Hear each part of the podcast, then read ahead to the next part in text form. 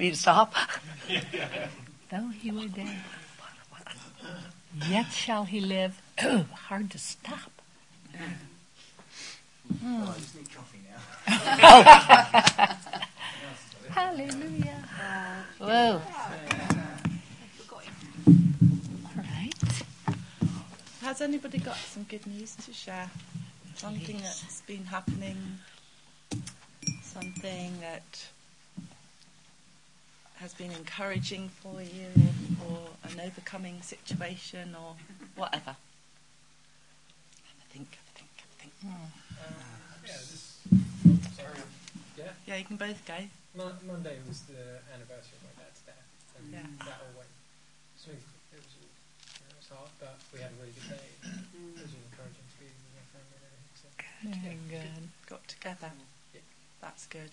Thank you, Lord. I've suddenly got two new clients, both of which are over 100 miles away. Oh. Yeah. One in Stevenage and one in Avaya. Oh, wow. Sounds like you'd be travelling around a bit then. It's son and Alan, Margaret's son-in-law, his father or whatever. They run a food bank, poor in the area, and all of a sudden they've had to take on 3 employees. So payroll. Yeah. So it might be a real trip up there. Yeah. And my friend in Stevenage, who's part of the church, who comes to school, suddenly heard 2 more. Yeah. He's now got 3 schools. So we need somebody to do some accounting. So the back of an envelope will not work anymore. Well, that's really good. Growth. Yeah, we were praying about that. All over half of southern England. And we've been praying, haven't we, for more that's good. Business and increase, which is good. Thank you, Lord. That's good. And I managed dinner with my ex-husband and his new partner and his mum and dad as a family, which has been very difficult to sit at a dinner table and have a meal with them all. And it went really smoothly. Did lots of praying with Heather on Monday to get me through it. And I felt a really strong presence with me, that it was going to be all right. And it was almost having my hand held, but it was lovely. For the children's benefit, it was brilliant. Just the kids were there. So. It was difficult the first few minutes of walking through the door, but instead of the back going up and asked Jesus how he would react and if he would be with me, and he was, and it went really, really well on a very different situation to Chris, but it's still a bereavement of a relationship. And it's really hard when the other person that you love is still in the room. But we did all right as a family. Yeah. We did really well. Thank you, Lord. That's a beautiful. That is good news. It was really good for me. Yeah. It was really good. Really, really good. Good to get behind you for the first time. Yeah. Yeah. Excellent. Good. Well, very excellent. Good. Cool. Very courageous. We enjoyed it. It was nice. Steady. I don't think I do it weekly, but it was really positive, really good. Thank you, Lord. He cares for us. He does. And the more you believe that, the easier, very difficult situations do actually become. Yeah. You know, the more you pass your life over. Yeah. You know, don't try and hang on to the little bits. You know, you look at things in a very, very different way. Yeah. That's true. Good. Yeah. Cool. Yeah. Very good. Okay. Well, looking at us. I felt to share this morning just a little bit and have you maybe process something with me that the Lord is giving me. The scripture I felt to share this morning had to do it with 1 John 1, the incarnate Word. And it begins by speaking about the Lord, the Word that He has seen, they've handled concerning the Word of life and how that life was manifested. And they saw, they bore witness, and they proclaimed the eternal life, which was with the Father and manifested to us. And then verse 3, what we have seen and heard, this is 1 John 1, verse 3, we proclaim to you also that you also, now two alsos, may have fellowship with us.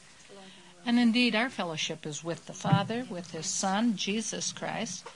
And these things we write so that our joy may be made complete. And this is the message. And I heard that.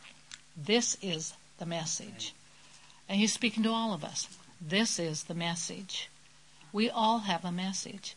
We all have a sphere of influence. All of you are in business. God has not just called you to ministry. Some of you wear two hats. Some of you wear one. Some of you feel like you're juggling 10. But all of you have a message. And the message here that John is speaking about is that God is light, and in Him is no darkness at all. And that word light means light that is not ignited. It's never ignited, and it's never extinguished. It just is. It is eternal. And that light will never go out. And there's no darkness in Him. That word darkness doesn't mean just absence of light. It's all the consequences of darkness. Sin, misery, struggle, blindness. And we see in part and we know in part. You know, Judith and I prophesy. We've been prophesying now for, man, when did you first start prophesying, Jude? 72. Yeah, for me about 73. I was just a baby. So... May I ask a quick question? Sure. What is prophesying? Prophesying is speaking the words of the Lord that He gives you for someone. You prophesy to bring edification, you know, building up, strengthening, exhortation, go for it, girl, or comfort. It'll be all right. God's with you. You know, there are certain ones, there are several different words for prophesying, prophetuo and prophetese. One means, one is the scripture that says, ye may all prophesy. And also says in 1 Corinthians, I believe it's 12 or 14, desire spiritual gifts, especially that ye may prophesy. That's not a suggestion, that's an imperative command from the king. He is saying, you desire spiritual gifts, especially desire to prophesy, because prophecy is critical for the church. Right.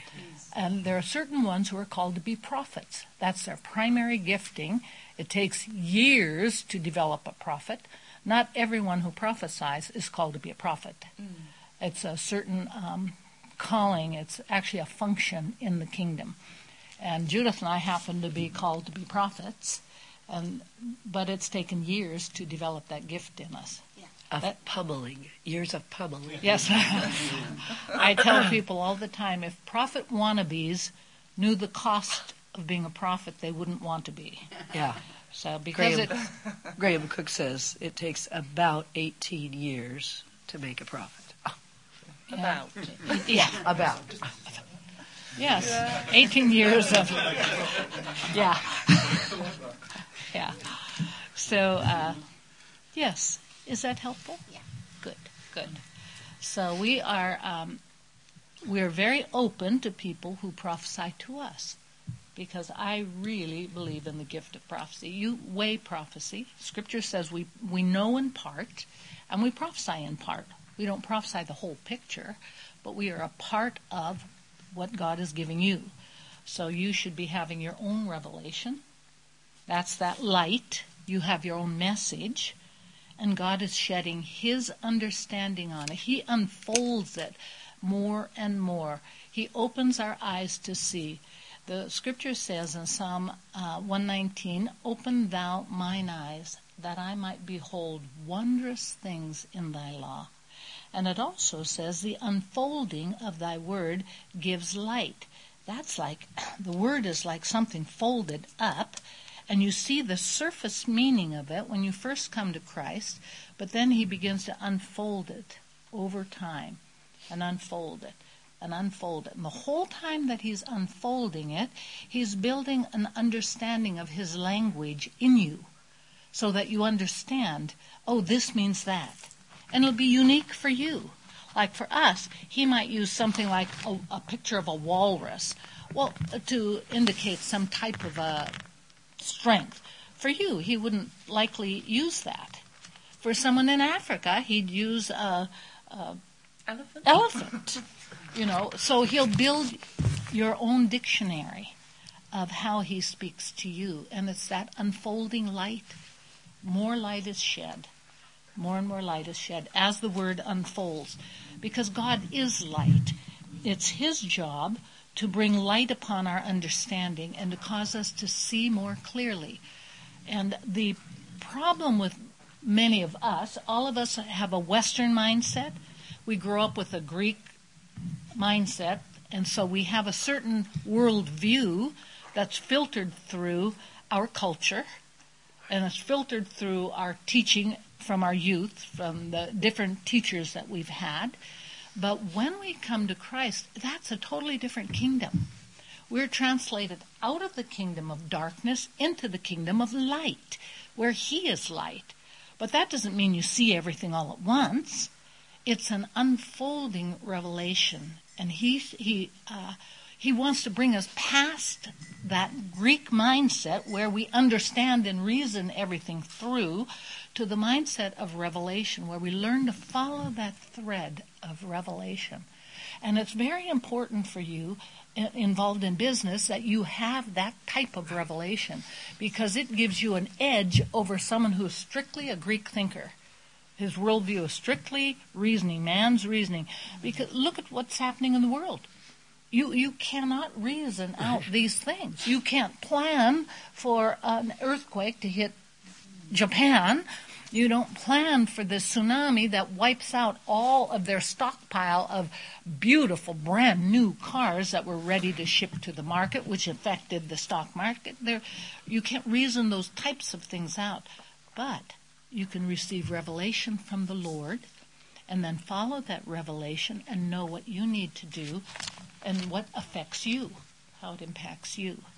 So I want to...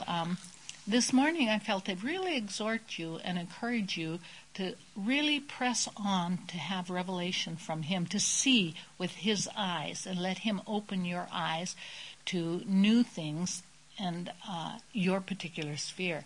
So it delights me to hear that you're praying about that and sharing words. And it's like you're putting together puzzle pieces and you're learning how to work puzzles with the Lord.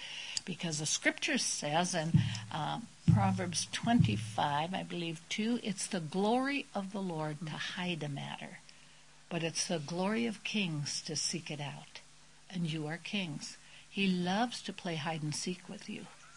He does. He just loves it. Because it does something to his heart when you engage with him that way. Otherwise, what we do is we're just engaged with the world. He doesn't want us engaged with the world like that. He wants us engaged with him. I work with a number of pastors in Anchorage, and we can get a mindset within the church as well as a mindset in business. And so if you work with task-oriented people, you know what I'm saying?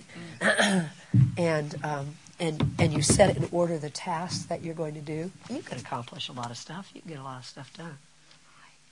I'm not so sure how effective it is or how long it lasts. And so God brought a word to me recently for the pastors that I work with. And he showed me a scarab. Now Mary said that God will show certain symbols and they mean something to me. It may not mean that to you at all. So I have a series of hats that God shows me. Sorry, Phil. No color necessary. A series of hats, and a certain hat means a certain thing. I know when I'm looking at an apostle because I see this particular hat on his head. Well, I saw a scarab, and I didn't have a clue what a scarab was. And the Lord began to speak to me about a natural mindset. And he said, you must warn these men not to walk in a natural mindset. Because if we don't walk by sight, right? We walk by faith. And Hebrews says that without faith, it's impossible to please God. So, whoa, you're in a business and you've got to walk in faith. It says those who come to him must believe that he is and that he's the rewarder of those that diligently seek him. So these pastors are looking for a certain direction of things that they want to do with the city, and amazingly, God is interfacing business and government very much in different places. Especially, I'm aware of it because I work with it in my city. So we've got the governor saying to the pastors, can you help us? Can you join together with us? We don't know how to take care of all the homeless people. We don't know how to take care of children's services. We don't have the money and we can't do it. Can you help us? Oh, yeah, we can help you. Now, right there, you can get caught in a natural mindset. And you can begin to just line out, here are some people, and they can do such and such a thing. You better never start right there. Because that natural reasoning will short circuit. Without faith, it's impossible to please God. You've got to go to the Lord first, don't you? You've got to say, God, all right, I see all the natural things that we could do. What do you want to do? Right. Well, I was seeing some things that were task-oriented and that were good things, natural reasoning. And when he showed me that scarab, and he took me back to Egyptian pharaohs. Mm. And the scarab was an insignia that they wore on their, sometimes on their robes and sometimes on their sarcophagi. They would have that insignia on there. That scarab was actually representative of a false god.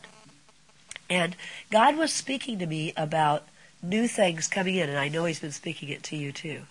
New ways of reasoning, new revelations about inventions, new ways to do business, because it's a time of a new wineskin. Mm-hmm. So he's speaking to business people, government people, church people. He's speaking about these new ways to think.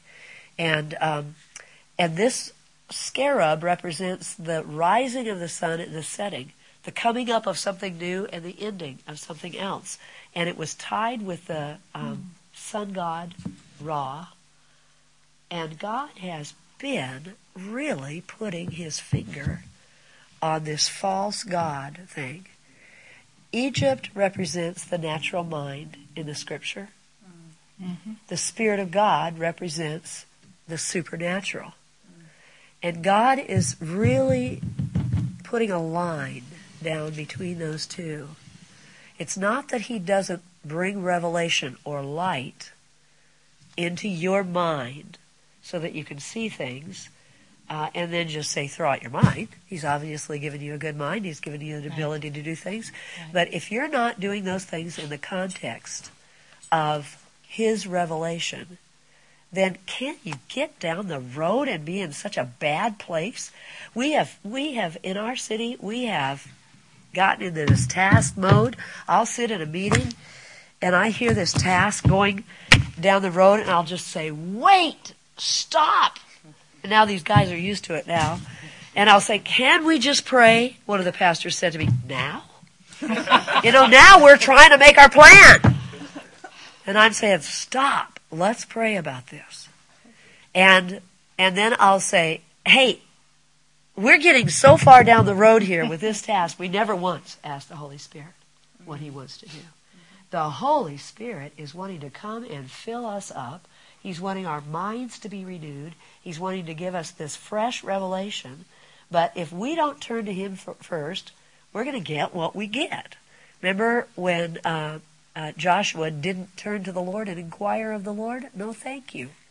I want to inquire of the Lord.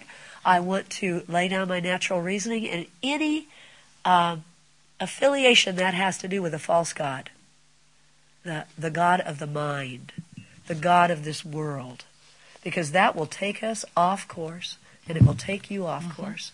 So we keep pulling back in our city to listening to God, asking the Lord, doing exactly what you guys are doing, prophesying to each other, stretching out your ability to hear, testing it out, practicing it out, because that will bring you more and more into the light. You'll walk in the light as he is in the light.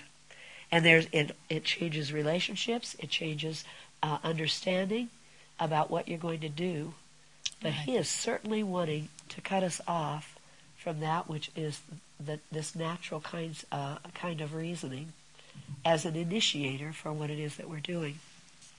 As a result of, partially as a result of pulling back from that natural reasoning, we've just said, okay, well, let's wait over here. Let's not jump into something.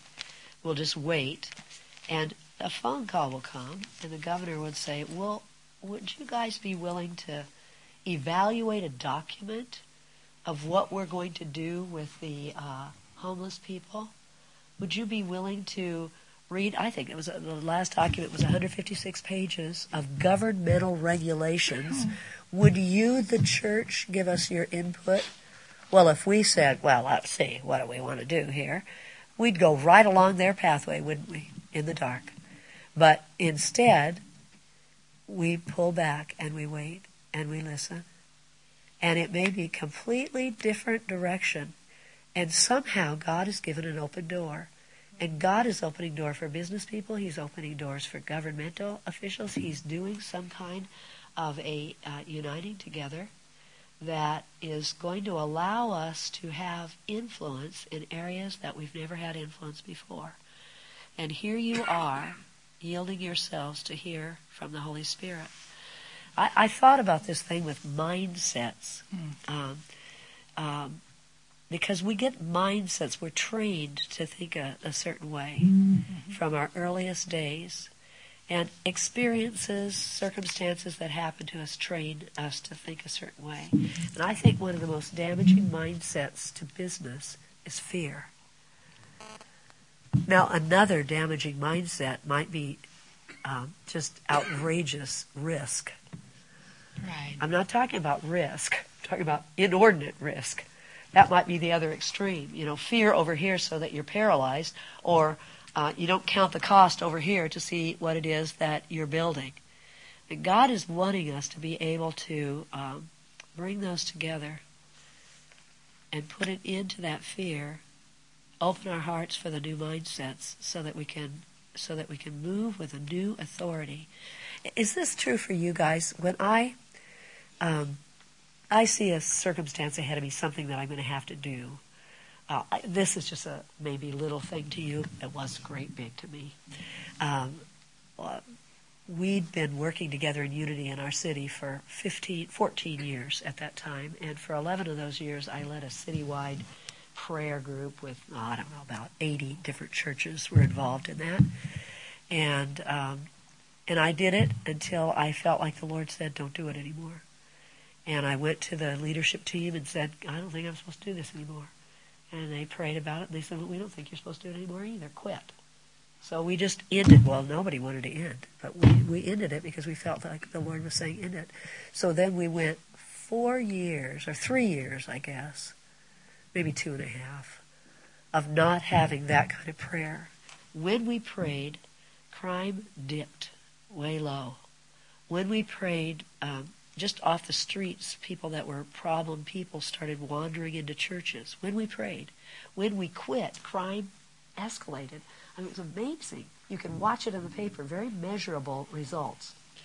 Well, but we were in the quit stage when God breathed a breath again into us to move forward and work together in a more powerful way. And the leader of the team said, we need to gear up prayer. And I went, I can't do that. I can't do that again. I can't do that. I can't. And I mean, I just kept saying I can't. And finally, just his eyes got great big, and he said, well, I didn't say you had to do the same thing you did before. And I was going home going, God, I can't. Boy, I had my heels in the ground. I can't. Father, I can't do this. Help me, Father. The minute I said it, he said 52 weeks of prayer, one church or prayer group at a time. And I went, It's not a select few doing the work. God's moving in a new wineskin. It's the body coming together and doing same thing in business, same thing in government, a partnering together, a new perception. And so I said, I think I could do that. So we had a big meeting when I just nailed all these pastors. You want a week, you want a week, you want a week, you want a week. It was just no big deal to write down all the weeks. And they call and they say, you won't believe it. My week is the week we were already fasting and praying every day for the city. Oh, cool, I'm glad. This is the week that the youth is going to be fasting and praying for the city. Oh, good, I'm glad. It was so simple. But see, if we do it with our natural reasoning and old ways of thinking, right, we are trapped in the darkness. You see, it's a walking in a new kind of light. Right. And so we open up our hearts, we wait.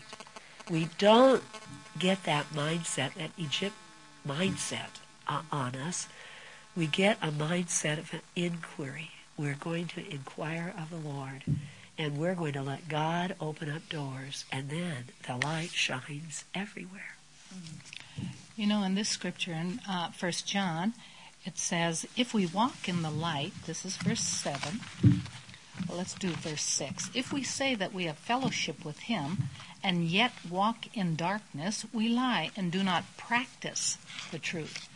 We're in a time now when we must practice the truth, not just acknowledge it in our head. We have to actually step out in faith, because without faith it's impossible to please him. But if we walk in the light as he himself is in the light, we have fellowship with one another. Listen to that. The minute we begin to walk in the light, fellowship with one another is critical to this process. This is not the time of the Lone Ranger. This, even in the church, the time of the one-man show is over. God is calling for body ministry. He's calling for everyone in the body to add their piece to it. I have noticed that when I'm with someone that has a like gifting or calling that I have, it causes the gift in me to become sharper and to the forefront. Whenever I'm around Judith, and we actually aren't around each other as often back home because we're both so busy. I haven't seen you in months. You've just been a rat. I know. And think of how hard I was working. I know. I felt pity for you. If you believe that, I've got a bridge I'm going to sell you. But when we get together, all of a sudden, dreams start sparking, prophecy starts sparking, revelation starts sparking, and there's an acceleration, and I can feel the upsurge of the prophetic pouring out because we're both very prophetic. And we've been together so long that we know one another. So we're not wrestling over personality issues or personal issues. We've both been Christians for a long time. So a lot of the rough edges have been knocked off already. So when we're together, there's just a smooth flow. That's what you're developing when you have prayer partners. You're developing that smooth flow. And it's very important to have that, because we do only know one part. And when you get a piece, you need someone else that has the piece that will complement yours. And the Lord will show you who to pray with and who has that piece that you need. Whenever I have a spiritual dream, I have God has given me interpretation of dreams, but I don't always interpret my own. I have certain things I can see in my own, but I need to have someone else give input, because everyone thinks differently. God created us that way. And I particularly love to share it with those that are that see, that have eyes to see, because they'll pick up on things in a dream that I miss totally. And I'm going to share with you a dream I had last night, because I believe that was a part of this presentation today. All of you are involved in business, correct? So therefore, put on your thinking cap, little interpreting cap, and I want to have some input from you in just a bit, because I need what you carry. Yeah. But listen to this. I've always liked this scripture. This is in 2 Corinthians 4. Now, I know that you guys know the scriptures. You're people of the Word. If you're pressing on to business, you're wise to be people of the Word, because the Word of God will bathe that Greek mindset and begin to cause you to think with an Hebraic mindset, a heavenly mindset, so that you think differently. So the more of the Word that you get inside of you, the more it washes and changes you. And even your very perceptions begin to shift with the Word of the Lord. But he says here, in verse 1, therefore, since we have this ministry, now he's talking about this ministry of unveiling so you can see. He's just talked about that in chapter 3. We do not lose heart, but we have renounced the things hidden because of shame. So you're honest with what's inside of you. You're not hiding. You're just being transparent with the Lord. Not walking in craftiness or adulterating the word of God, but by manifestation of truth, commending ourselves to every man's conscience in the sight of God. And even if our gospel is veiled, that means even if our gospel is hidden or wrapped around with plaster, it is veiled to those who are perishing, either temporarily or eternally. Those with that Greek mindset, that's set in cement, that means it's veiled. Our minds are being unveiled, and it's being unveiled by the Word and the Spirit of God. You need both, Word and Spirit. In which case, the God of this world has blinded the minds of the unbelieving, that they might not see the light of the gospel of the glory of Christ, who is the image of God. Now, God says that light will shine out of darkness, and He has shown, this same light has shone into our hearts. That word for light, the word phos, means to, it's like opening the lens of a camera. You get photo from phos, so that the light will penetrate and the film will develop and a picture will become evident. Now, that's not an instantaneous thing that happens. It's a developing thing that happens. But the God of this world has blinded the minds of those who are functioning with this natural reasoning, because our natural reasoning, we're born with darkness in our natural reasoning. That's just, everyone is born that way. Therefore, there has to be a transformation of our minds so we can see. And that word for blinded the minds of those who are unbelieving, is the Greek word tufou, and it literally means to have a smoke screen or to be lifted up with self-conceit or pride. So there's a lot of pride and conceit involved with that Greek mindset, that approaching things through the intellect.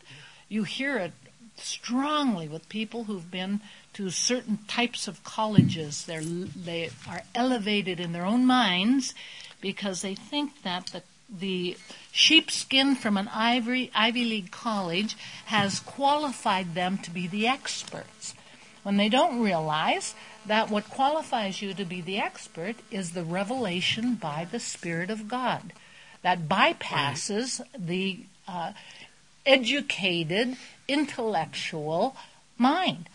God does not pump our brains out. He uses very, very intelligent people. But He uses very, very intelligent people who've yielded their minds to the Lord, so revelation will come. George Washington Carver is a beautiful example of that. Have you ever read the booklet of his life, The Man Who Talks to Flowers? Amazing story. He was a brilliant scientist, brilliant. And yet he got revelation from a flower or from creation. He would listen to the voice of the Lord, and God gave him amazing processes for the peanut that saved the South at a time in the United States, at a time when the cotton market was drying up and desperate poverty was hitting the land. God sent this man in who received revelation, businessman, and he knew how to develop the peanut to produce, I think, over 300 products from the peanut. And it was because he was listening to revelation, not through his natural reasoning. I believe God wants to give you that kind of revelation. I believe that that's His desire for you. Yeah. And I think that you are to be a prototype of this, if you are willing to embrace it. It's like what Judith has been talking about in our city. That's a prototype for the body of Christ, of working together with the state government to solve social problems. And amazing things are happening because of this partnership, this fellowship. When the light comes in, then we have fellowship one with the other, because you start seeing amazing ways to do things. I believe that with the catastrophic events that are hitting the planet, that God has to have his people empowered to think creatively, because some of the most brilliant minds on the planet don't have the answers. In fact, if you've done any research to this meltdown that we had in the United States, this economic meltdown, there's a, I think maybe it was BBC that did the Inside the Meltdown series that tracked what led to that financial meltdown, where we were on the brink of total disaster. We were like 24 hours away from the whole economy collapsing because brilliant men who were involved in economics were making decisions that got out of their control, and it began to domino, and they didn't count on the domino effect globally that affected England also, seriously. And these men with that intellectual, educated Greek mindset almost sank the globe, where they came right on the brink of sinking everything because they didn't have the wisdom of God. And I believe God is raising up men and women all over the world who are seeking the Lord for revelation, and he's going to reveal how to deal with certain issues in a way that will baffle the minds of the people who are experts, because he has revelation, and that makes you an expert. Right. What's interesting is that you're doing this prophetic ministry with one another. I was just praying for you guys this morning. When we were, before we came over, actually I guess it was on the plane I was praying, and God said, I'm going to send you two to tear down some blockages that have been in the minds of people in Britain that have blocked the free flow of the sort of a revival sweeping across the land. And I'm very aware that there are other people that are sent to do the same thing, and you are sent to do it in your own, you know, territory. But we've got our little piece as well. And so I know there are blockages, and with you guys prophesying to each other, I'm aware that you can give a word to one another, or you can turn toward the Lord and you can get a word for yourself that deals with a really important area, and that's root problems in your thinking. So I'll just give an example. I was going to quit my job and minister full-time. And I was just absolutely horrified. I was by myself. I had a big mortgage payment on my house. And I went, my God, what am I doing here? I can't be quitting my job. But he had said it. Now, he said it. That's a rhema word from God, right? My mind was confounded by it because I could not figure out how I was going to pay for what I needed to pay for if I quit my job. So I was talking to one of my pastor friends, and I must have expressed fear to him, because he said to me, why are you so afraid about finances? And I stopped for a minute, and I realized, I'm not afraid about finances. My mother was afraid about finances. She was always afraid. There wasn't going to be enough money. She was always afraid about finances. And it was like, here was my mother, and here I was, and God went, shh, just like that, and separated the two of us, and I said, I'm full of faith about finances. Now, that was a big deliverance for me. And you guys prophesying to one another and asking the Lord what's going on, he can go into root issues in your heart that can hold you back in business, hold revelation back from you, and boy, inquire of him about this. Right. Because he'll give opportunities if he treats you the way he treats me. You know, circumstances come up and I go, just like that when quitting my job. Well, I went to a prophet in my church because I want to hear from God about what to do. And I said, do I just jump off a cliff and quit my job? And, I have that image of the guy holding on. Help! And he said, no. He says, you're on an 18-story building. And he said, you look down and you see this little net come into place. And when the net and the little ant firemen around the net come into place, jump. Well, it didn't sound much better than the cliff to me. So, because your mind, it confounds your mind, doesn't it? Right. So I, within a week, I got a little pension that was the tiniest little net. I mean, it wasn't enough to pay my electric bill. You know what I'm saying? It was just a little pension, but I went, oh my gosh, that's the net. And so I wrote my letter of resignation to my principal, and he was out of town. I put it in his box, and I went, fear hit me like you wouldn't believe. Now, I'd separated out my fear from my mother's fear, but I still needed to deal with my own fear of not knowing that mind, not knowing. And so I threw myself down at the altar in the middle of church. Nobody ever goes down, you know, at the front like that to the prayer rail and prays during church where I was going to church. But I was desperate. I just went, my God, I'm in big trouble here. I got to quit my job. And I said, I got to get that letter back. I got to get that letter out of that box because this is stupid. And he said, I said, I got it. You stretched my faith to go out and minister around the world. It's okay. You already stretched my faith. I believe that, Father. Will you stretch my faith that you'll take care of me financially? And he said, this has nothing to do with faith. You want me to stretch your faith so that you can keep everything you have. I want you to consecrate everything you have so you have nothing to lose. That's where we have to come, don't we? In your business or whatever. You got to consecrate it, and you got to leap into the net. And so I left the letter in the principal's box. I had peace. Just it flooded me. That's the Rhema word. Yes. That's the Rhema word. I had a fearful background. I had an unknown situation before me. I had been taught that you need to measure everything out and take care, you know, and you don't buy anything if you don't have the money to pay. I had all that natural reasoning, and God was short-circuiting that kind of thinking so that I could consecrate it all to Him. Nothing to lose. And when I took that step, I was free. See, God was going back and He was dealing with mindsets. Yeah. Because you can't have light when you have fear. Yeah.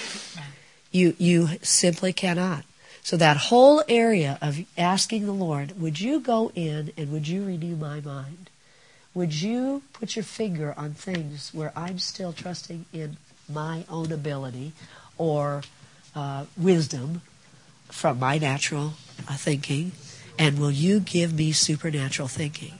And God will do it. That's one area. Another area is, when He's doing this, He will always give you a Rhema word. Mm-hmm. He will speak a word to you. When He spoke that word to me, and I just went, okay, fine. You're my father, you're my husband, and now you have to take care of me. And it wasn't a challenge to Him. He just said, okay. And I had this peace come over me. If you're in business and you deal with those old issues and you deal with your fear, and you open up your heart to the light and let the light shine into that, the Rhema word will go in, and the Rhema word is something that you can trust in. You need to say it.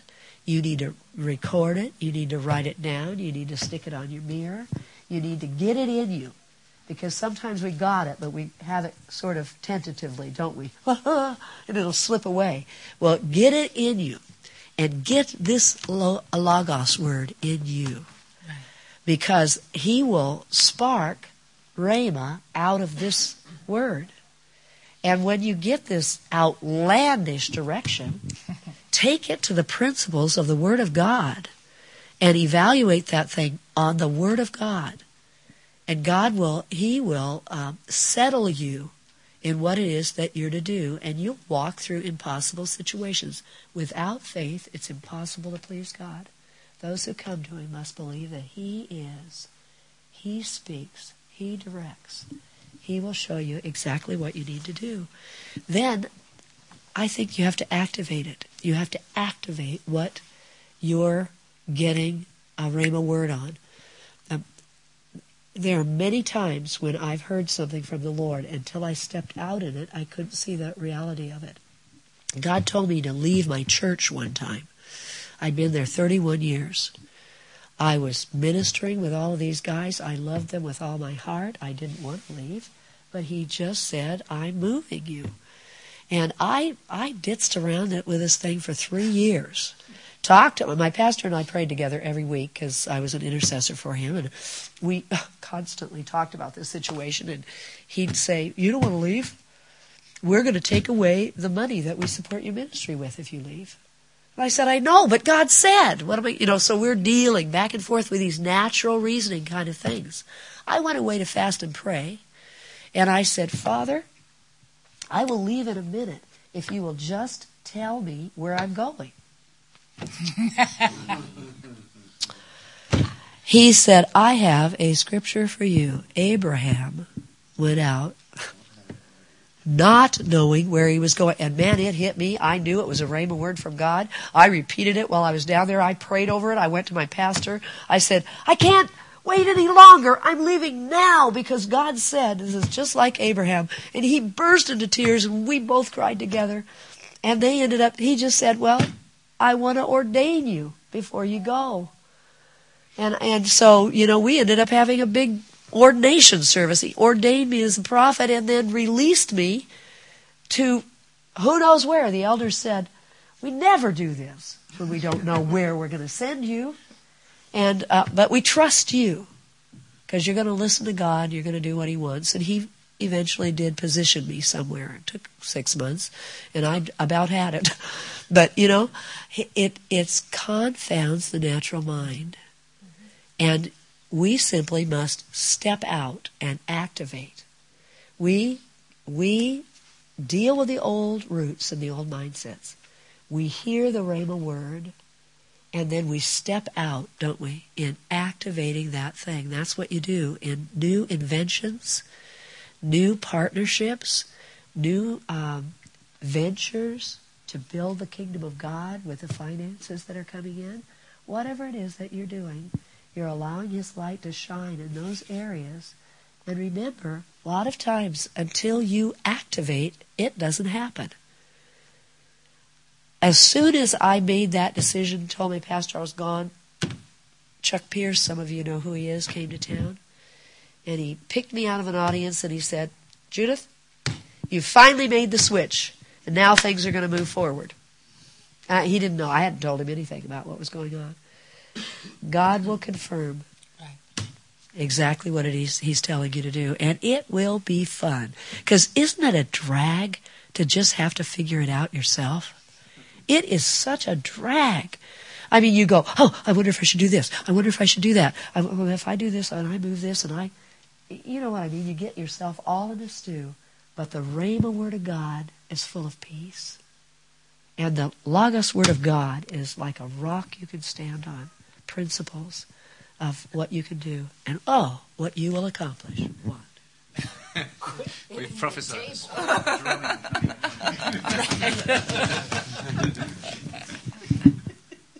May I add a piece? Please. It's a really short one. Please do. About that last bit about how to activate the Rhema word, how to actually start on it. And the thing that was coming to mind was about doing the bit you can do. So there, it might be a big situation that needs changing or a large amount of money that's needed or something like that.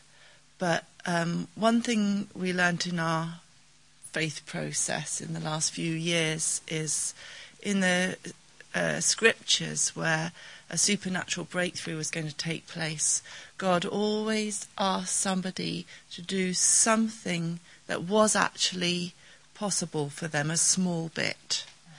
The woman feeding Elijah, I think it was, to use the little bit of flour and oil that she did have, that she thought she was going to have for her last meal, to use it. And by doing that in obedience to the word, she did the bit she could do.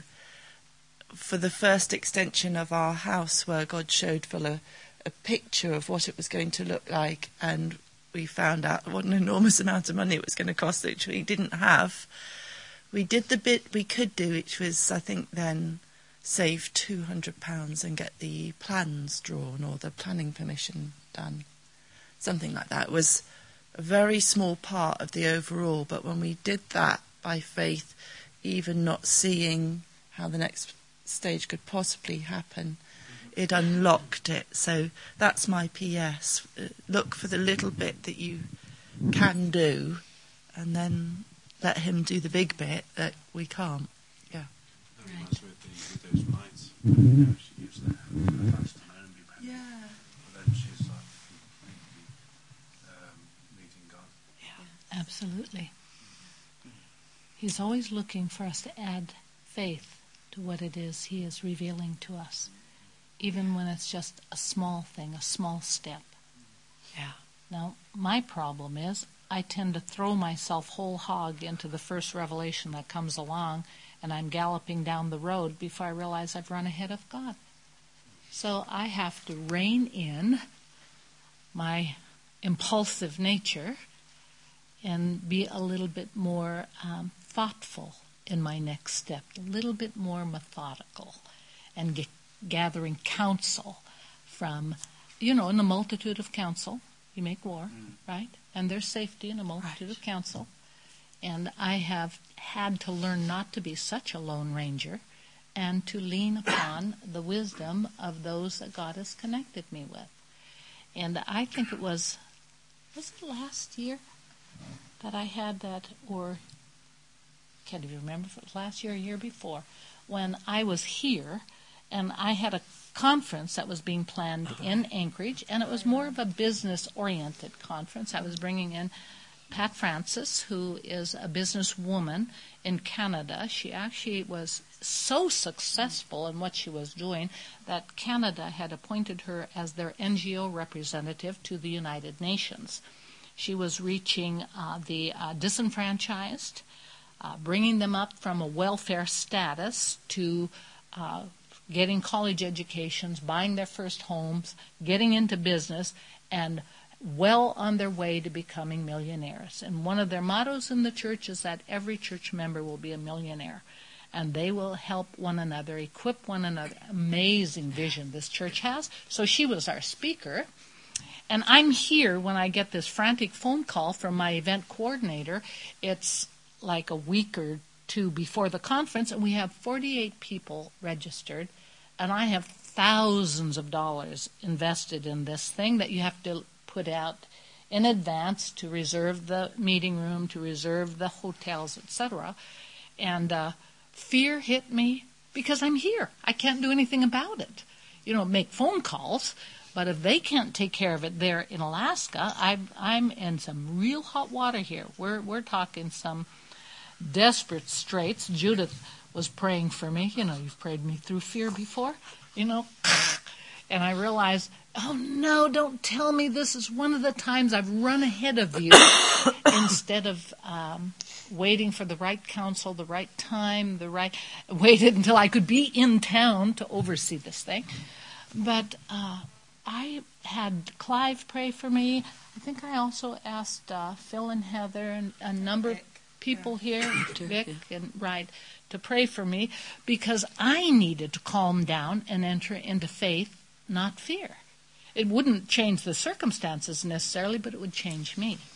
So they prayed until, okay, I can do this. It's one of those, like Judith was saying, it's all or nothing. All that I have consecrated to the Lord.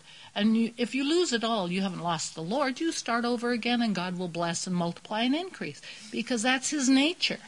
That's his personality, is to bring increase. The kingdom of heaven is ever increasing. So that means we will continue to ever increase. Never give up. Yeah. Never give up. Right. More than one Christian has reached the very bottom of the barrel where all the resources are gone, and then God does a miracle. He starts to rebuild, and they end up even more successful than they were before. Because in the process of ending up at the bottom of the barrel, things are dealt with in the heart. So God was dealing with fear in my heart, that that my impulsive, full-bore, go-for-it personality got me in hot water again. So that was my fear. And God dealt with it until I finally came to a place of rest. Okay, we can do this thing. We had a very successful conference. We had hundreds of people show up that never registered. They just came. You know, it would be helpful for me if they'd register, but they don't.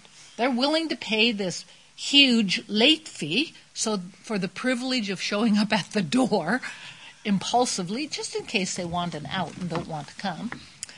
And our luncheon, our business luncheon, which is where a chunk of the expense was, we had 80 people register at the last minute. And we were well able to cover the cost of the lunch and the cost of the conference, and had a little left over, and were able to give a generous honorarium to our speaker. So, but I had to deal with that fear. The whole purpose of that event was to deal with the fear in here, because God is, I feel God drawing me more and more and more to a process of handling finances for the kingdom. And it's not even necessarily something I like to do. I'd rather someone else did it. I'd rather hire a Chris to take care of all that. I don't want to have to be involved in it. Just trust a Chris and let me go preach the gospel. That's what I want to do. But I am in training, as you are. And I'm in training in a different way. I know to prophesy. I can recognize when a prophetic grace comes in. I know how to deal with an evil spirit. I know how to, you know, those things are easy. But when it comes to finances, that's a little harder, because I have to overcome that Greek mindset I've been trained with, my natural reasoning. And my natural reasoning has, trust me, gotten me in trouble before. So last night, the Lord gave me a dream. I'm not running off with this dream. I'm going to tell you the process that I'm going to go through with this dream. Actually, Phil was the first step of the process, and he gave me an important bit of information this morning. I had a dream. How many of you like to interpret dreams? Good. Put on your interpretation hat, please. I dreamt that a stock called Avaya, A-V-A-Y-A, was going to suddenly plummet and become worthless. I was trying to figure out how to earn finances by speculating on the downturn of the stock without triggering suspicion of insider trading. And I decided that when this stock took place, it was going to impact the entire stock market, and it would cause another crash. So I called my stockbroker and told him to sell all of my stock and put my earnings into something safe. Then I woke up. Wrote the dream down. If I don't write it down, you know, I lose important pieces. The first thing I did, number one, I prayed about it. Father, I need to know what you are telling me. Then I went to Phil. I'd never heard of Avaya. I knew how to spell it, and I told Phil I didn't know if it was even a stock. So Phil Googled it. It never even occurred to me to Google it. You know, I'm learning to be more technology-focused. He Googled it, and there is a stock, Avaya stock. It's a, what is it? It's a technology, a private technology company, communications, worth $5 trillion. I mean, that's a big boy, wouldn't you say? 5,000 billion, if that is trillion. Right. So God gives me this dream about a stock I know nothing about, didn't even know if it was a stock, and he's told me this thing is going to plummet. Okay, now I know that there's a way to make money when you know a stock is going to plummet. But the problem is timing. That's the problem. I need to know timing. Now, tell me what you would do. Come and ask you. The Greek mindset works is that you stock markets in this country operate on a 14-day cycle. So transactions that take place today, in actual fact, finalise in 14 days' time. if you know a stock's going down, which I think is called a bear market, the idea is that you sell now and you buy in 10 days' time when the price starts to drop. You close the deal on the sale in 14 days' time, and the profit is the difference between what you bought it for after 10 days and what you sell it for after 14. That's an important bit of information. Whoa, that's a very important bit of information. Does it work that? It's a fixed 14-day period. Okay. Every 14 days is the close of a period in the stock market. It's not floating 14 days. So you have to pitch your sale at the first day of the cycle and pitch your purchase on the 10th day of the cycle, because it actually takes 3 days for each transaction to register. And that's why they say people get in trouble, because they don't realize that cycle. That's right. Because I've wondered how you could do that kind of trading. It's a fixed cycle. Now, see, that's a bit of information regarding timing that we've been praying about. That I didn't know anything about that. See the value of sharing with one another. We need each other. You do. Everybody has their bit. That's very good. Thank you, Chris. That's how brokers operate. Now, is it the same way in the U.S.? I have no idea. Oh. You are a totally different world. All right, all right.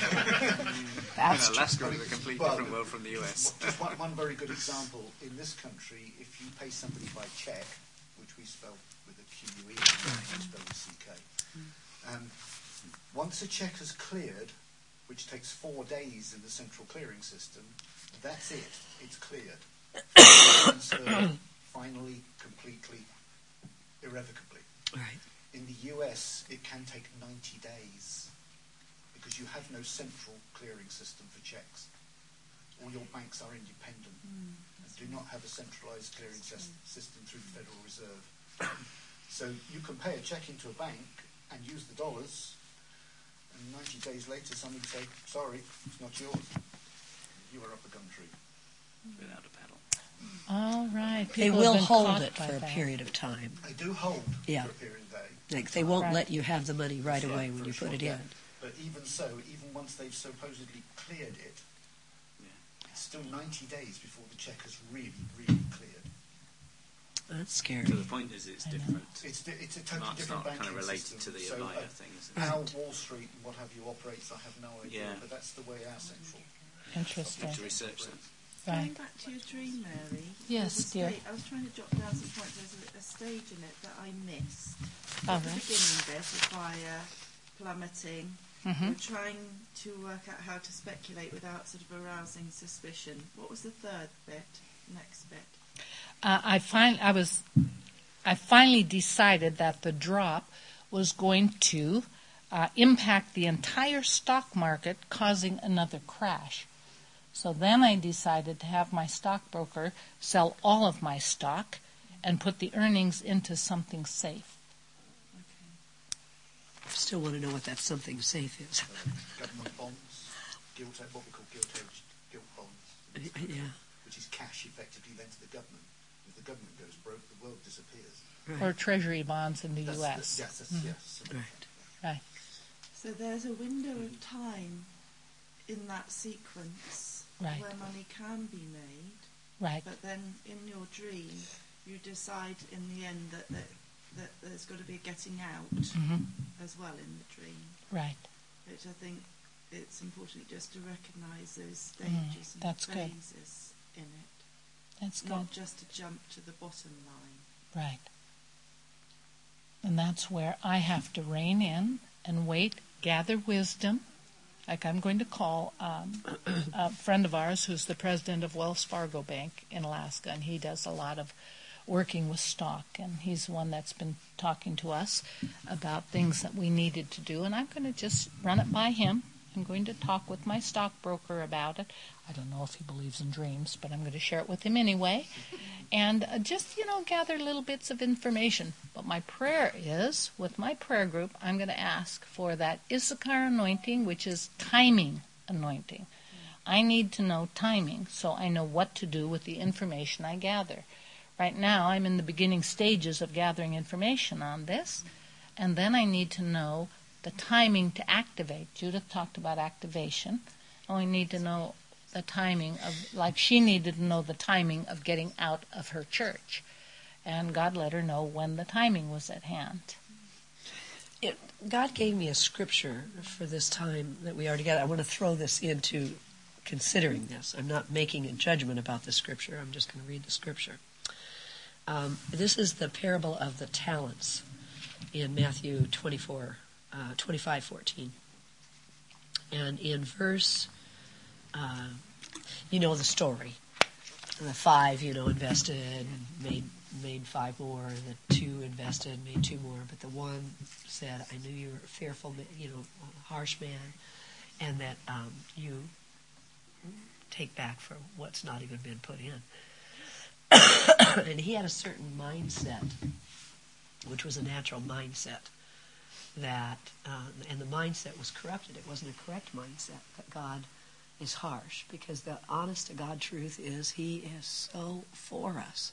Right. He is so good that, we can have this thing where we're gripped by fear, waiting for the other shoe to drop.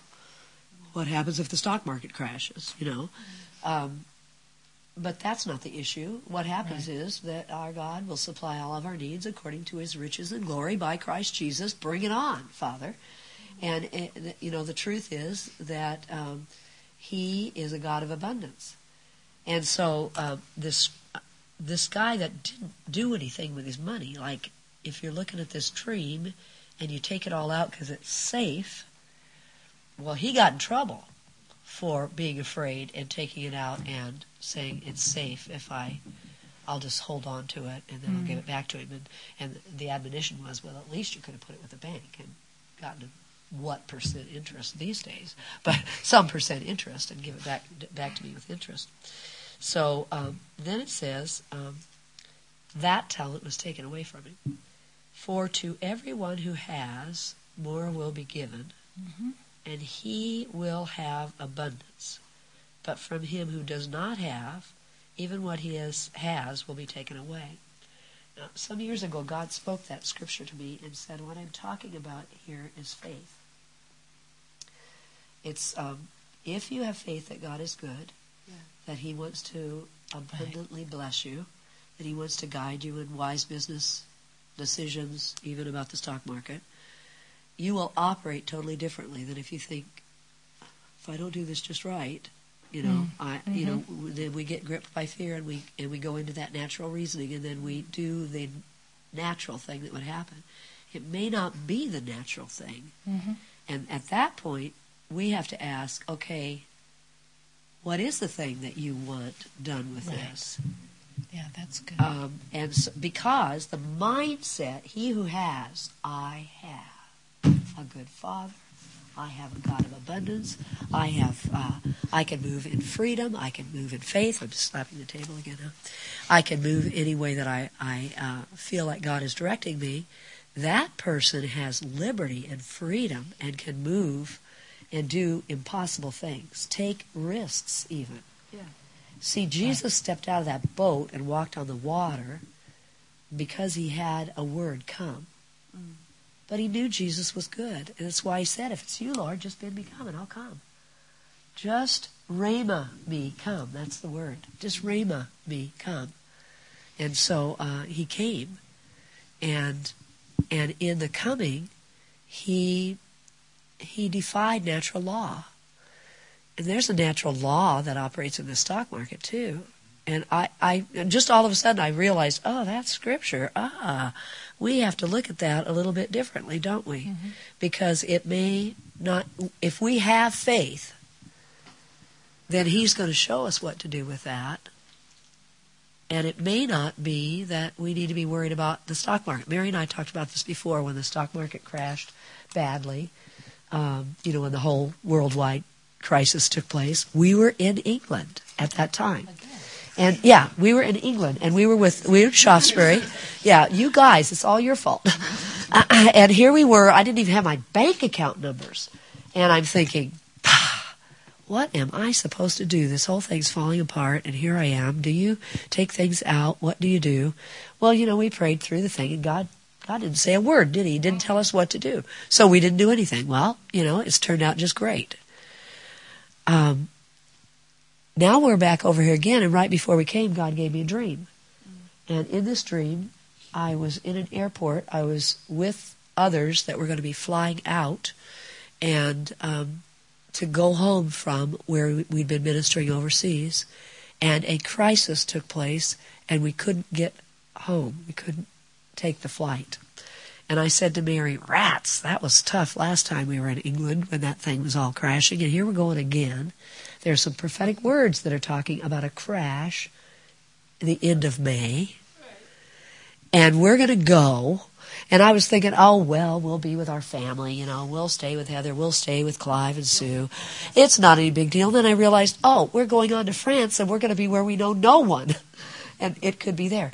So if you have a knowledge of the goodness and the care and the love of God, you're free. Right. Because you've given it all to Him. Right. And if all of it crashes, and He wants to put $1 million in my bank account, He'll just put $1 million in my bank account. Yeah, okay. If I do everything I do and try to get out of this and sell and get into a safe place, it may not be safe at all if it's natural reasoning. It really does have to be that we have bought oil from Him. We have bought a standing with Him where we believe that He is going to supply our needs. And so I just throw that piece into that mix. That's good. Does anyone else have something they'd like to share regarding this? Actions to be taken, prayers to be prayed, Rhema word to be spoken. How does it make you feel? Go on, Bonnie. I can see you bubbling. I'm still confused by it. I've got to be honest. Yeah, I tend to think with what Judith was saying, you know, that it's if you don't do... If you do the safe option, you know, is that that's your natural reasoning, because that's what everybody wants to do, the safe option. You know, my business, we take the safe option. We do the comfort zone every time. And I went to see a client this week, completely out of our comfort zone. So out of our comfort zone, it's untrue. And I think, how am I going to do this? But I found a new operations director, and his forte is that process. And if I hadn't have looked for him or had that conversation, I wouldn't have even dreamed of going to see the client. It's out of the comfort zone. And that's what I think you're being told, out of your comfort zone. Whether it is that particular company, only you'll know what you're doing with your own money, but it's, I think you're being told to don't just take that safe option. You know, we're all in, at the moment, the way the economy is and the way businesses are driving is you can't sit in your comfort zone. You have to do, you have to think. Or you don't. You have to ask for Him to give you the think. Just say that when you sat down, when we first sat down all together, I looked over at you and I said to Mary, whoa, the presence of God is all over that Bonnie. Look at that. I want you to know that He is bubbling up on the inside of you with His presence, right, with His ideas, right, with His wisdom, with discretion. Amen. He really has His hand on you, Bonnie. It's beautiful to see that. Hallelujah. I also believe that God is going to unfold business opportunities in the midst of a downturn, and even ministry opportunities in where we would be tempted to pull back. I shared a testimony last night regarding our ministry that the Anchorage Convention and Visitors Bureau has voted Windwalkers International as their meeting champions, and they've made available to us this huge convention center. It seats 8,000 people for our next conference in May of next year, May 2012. This is a huge undertaking, and I had been thinking, Bonnie, not sure I should step out with this big of a conference when the economy is turning down. And maybe I shouldn't be doing this quite on this scale. I mean, we're looking at 5,000 people coming in, which is huge for Alaska. 1,000 is a huge conference for Alaska. And there is an outlay of hundreds of thousands of dollars here, which we do not have. And I was pondering this when I got the email last night that the Convention Bureau is going to offer free advertising. Well, I'm over here. The photo op is while I'm over here. But one of the gals on my board is Eskimo, and she and her husband are going to do the photo op for us, a photo shoot for us with their full regalia. And it looks like an opportunity, but it's also a big risk. And so I appreciate your comments. Thank you very, very much for that. Just Lord, give me like a scripture to read. This is one of my favourite ones because you know how you're aware of your own mind, but it's very hard to be aware of your spirit, sort of thing. But this particular scripture, Isaiah 55, is one of the few times where I'm very aware of my spirit, because it's one of those things that really confuses the mind, but you can feel your spirit going, yes. Yeah. And it says, come, all of you who are thirsty, come to the waters, and you who have no money, come and buy and eat. Come buy wine and milk without money, without cost. Why spend money on what is not bread, and your labour on what does not satisfy? Listen to me, and eat what is good, and your soul will delight in the richest of fare. Give ear and come to me. Hear me, that your soul may live, and I will make you an everlasting covenant with you. I love that. But the mind say, well, how can you buy and eat all these things if you haven't got any money? Yeah, but God's saying, come on, do it. Yeah. But there's something inside that you can really feel your spirit saying, yeah, that's right. Absolutely. Yeah. So. It's like those disciples that were in the boat and they didn't have any bread and they misunderstood what Jesus was talking about. They said, what just happened? You didn't have enough to feed these people, but I can make enough to feed these people. Oh, yeah. God, I'm praying that. I felt like today there was going to be an impartation for all of us to have our mindsets opened up. Yeah. And that's it, isn't it? Is to have that mindset opened up. Yeah. How many baskets were left over? Yeah. Yeah, right? He doesn't have any shortage, does he? Absolutely. Yeah. Amen. Any other questions or comments before we pray? The first that came to mind was to do with your dream was, unless a seed falls to the ground. And in 1 Corinthians, I think it's 15, it's, someone may ask, how can the dead be raised? That's the, talk about the sort of mindset thing. How can, the resurrection, how can the dead be alive again or whatever? And it was just, something to do with something dying, one way, and I can't remember the rest of the verse. It's to do with the seed. So unless a grain of seed falls to the ground and dies, it remains alone. But if it does fall to the ground and die, it will yield a great harvest. Yeah, that's it. So that was my thought. Thank you so much. That's on the batter. Yeah. No one plays to lose, but it's. I would advise no one to play, to lose, but that may be the game. What was the overall feeling at the end of the dream, Mary? Well, I had a very good feeling. I was very glad. I felt it was revelation from the Lord. Yeah. Mm. So I felt good about that. I could hardly wait to tell Phil and Heather and you. I felt it was because it came this morning, and I haven't had a dream in quite some time, and we're meeting with people who are involved in business. Mm. So I felt that was appropriate. And God is timely about these things. I'm really encouraged about that, because it's stuff that we've batted around. We've talked about these things, haven't we, Alex? Mm. And prayed about them, haven't we, Ian?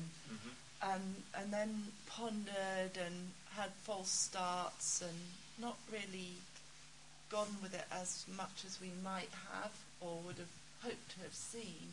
But I think the very fact that God has sent that dream last night is a catalyst again to say, don't put that to one side. This is actually the way he's going to lead us. We will keep trugging away with the things that we do naturally, but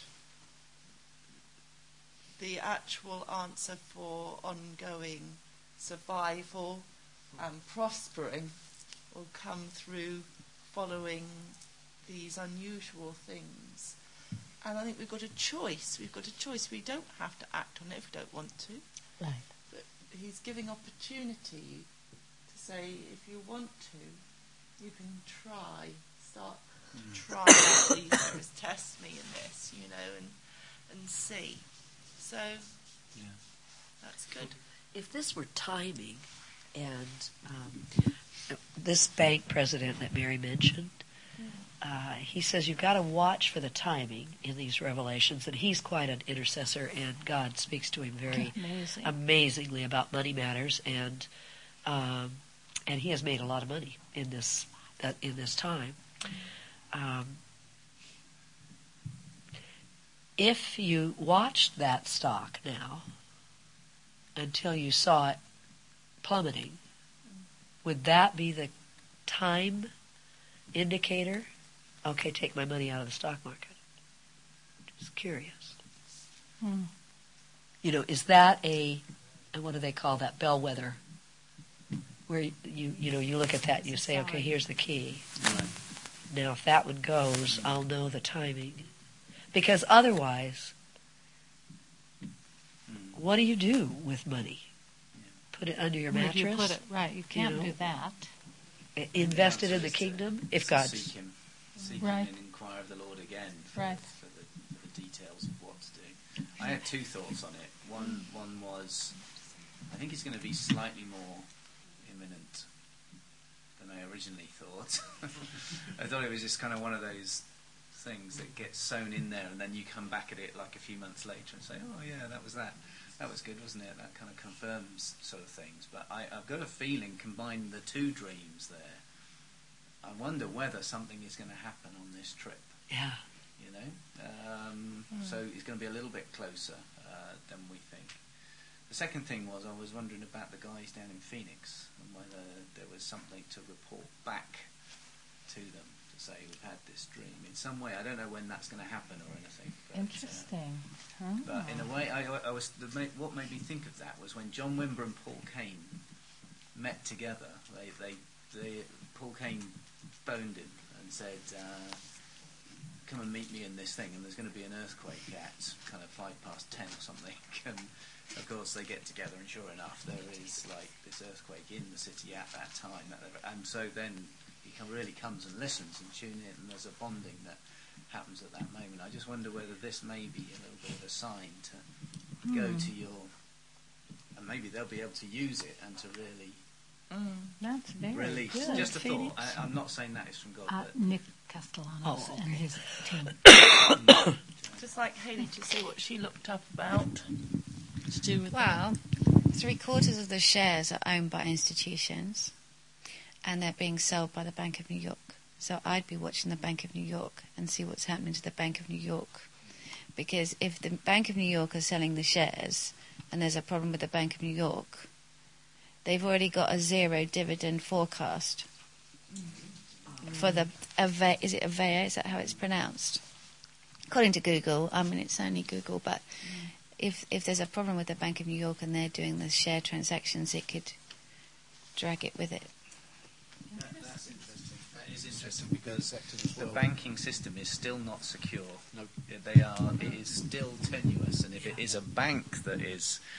It's not actually. That's the thing that is so annoying about this thing. You know, that technology company may be doing brilliantly, but if someone like a big institution starts bailing out and selling them, they start going down. It can wreck that company, and nothing to do with the company at all, but actually to do with the institution that's selling. Yeah, because so the Bank of New York is what's selling Avaya stock. They're acting as the broker then. Oh. Yeah. It's a flotation piece of information. Very good. Flotation broker. Boy, I like that. All right, you guys, you're painting a picture. But this happens. I mean, late 80s, early 90s, there was a dip in this country. A lot of companies went to the wall that were profitable because of cash flow, because banks would not release funds. Right. It's also a lot to do with public perception. Yeah. All to do, a lot of it is with perceptions. Right. You know, as to whether a company is dodgy, you know, people won't pay a deposit. Right. Mm. You know, it's all how people perceive. You can have a really good company, but if the bank is bailing out, well, that's going to cause a ripple. Yeah. Because if a bank loses its confidence in a company, you know, for whatever reason, you know, they might, the bank just might be having issues and need its money back. Exactly. Yeah, that's it. Know, so nothing like this is to do with the money, but it's all to do with perceptions. And the trouble is, human nature uses its natural thinking to make judgments and decisions based on the facts that the media pump out. You know, we talked ourselves into a recession. Yeah, there were things in there that were not helping, but we were full-blown into a recession. We had no need to be there. No. Just because you guys had melted down. Yes, it did affect us in a big way, but it didn't need to affect a lot of the things it did. That's it. Because... like the run on the bank. Yeah.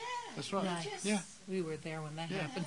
We were here when that happened too. And that's the what time are you leaving? Please go now. I don't know that that dream was about this trip. It's a classic example of, I mean, I used to work for BP. BP used to be one of my clients, and they used to pump £1 million into education in schools. Right. That was what they did. And they did it purely to make themselves seen to the consumers of the future that they were a green company. Right.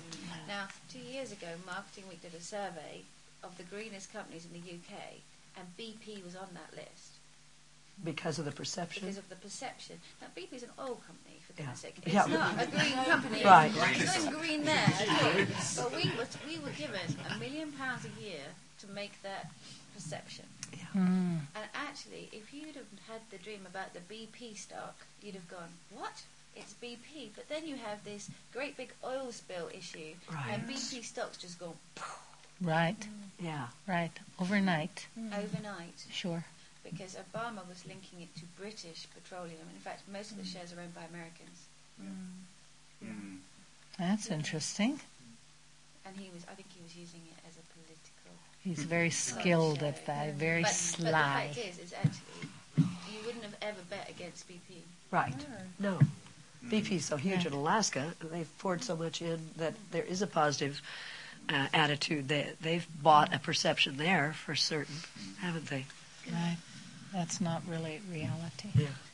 I'm conscious that people might need to get away and do stuff. Do we want to pray before we do? Yes.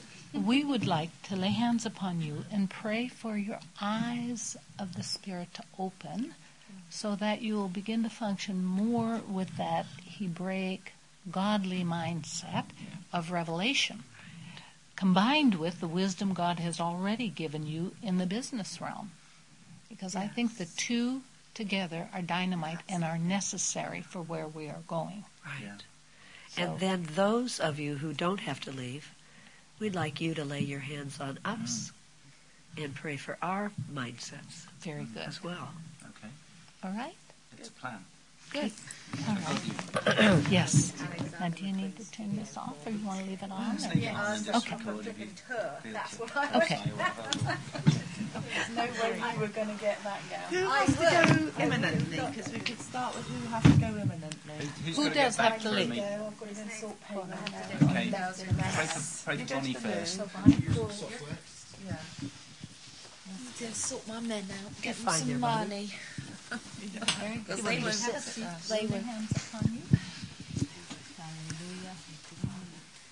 God has sent us here to remove blockages, and so therefore he's given us a grace for that during this period while we're here. So that's why we're laying hands on and praying for the removal of any blockage that would hinder that revelation anointing.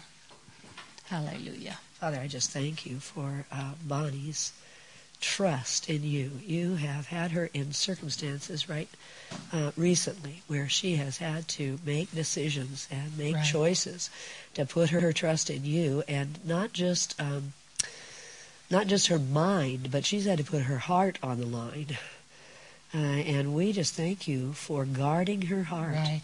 Out of it are the issues of life. Give her a grace to guard her heart. And, Father, thank you that you've said that we can have the mind of Christ, right, that you are renewing our minds. And so we ask you to take any blocks out of her thinking, anything that would cause her to think in a natural realm when you want to reveal something supernaturally. We ask that that would fall, and that what would be exalted would be her trust in you, her intimate relationship with you, her ability to hear your voice and to see, and see quickly. Absolutely. Oh, thank you, Father. Well, Bonnie, I do see you stepping into larger footsteps. I actually see a giant footstep in front of you that's far bigger than your own shoe, but God is telling you to step out. But it feels, it doesn't feel solid to you. But God says if you'll take that step, that large step, that you'll find that he will increase your understanding, your footing. He'll increase it to where it fits that which he's moving you into. God just gave me the book of Esther. I want to encourage you to read the book of Esther. And here she is. She has no power on her own. She's this little orphan girl. But she gets positioned in the most amazing way to deliver a people. Right. And it was a huge step, wasn't it? And so she had to say, if I die, I die. You know, if I perish, I perish. But nevertheless, you know, I'm going to step forward. And it was a big step forward. That was an enormous step for her to even come into the presence of the king. That scepter is fully extended to you, Bonnie. And you can step into him with confidence. And he's going to give you an unfolding of a plan. And I want to say that it's not going to be like you step and all of a sudden the whole thing is before you. But literally, the pieces are just going to unfold piece by piece so that you're able to handle them and walk out in faith in those areas that God has for you. So study that book of Esther. Yeah. Very good. Thank you. Thank you. Blessed in your payrolls. Oh, amen. We've gone to monthly payroll. Oh, 17 little men on the shop floor don't understand. Thank you. Thank you for your time. Are you in a rush, Amy? A bit, yeah. Right, so let's do you next. Rush. Thank you. And you. Yeah, and you travel safe.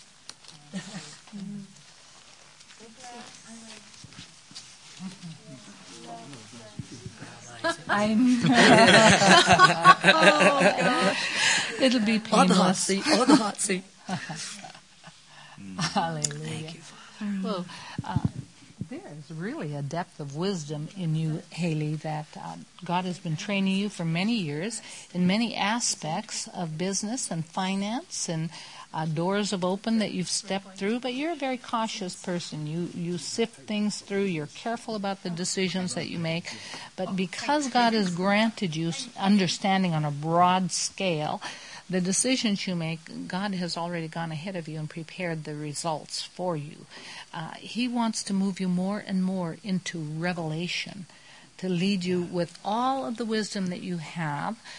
You've reached a certain point in your growth, but in order to move into a deeper revelation or a deeper grasp of your destiny, it's going to require revelation from him, because he wants to lead you in some areas that you're not real comfortable with at this point, and it's out of your comfort zone. However, God is there with the word, the rhema of God, and he wants to unlock your understanding in that.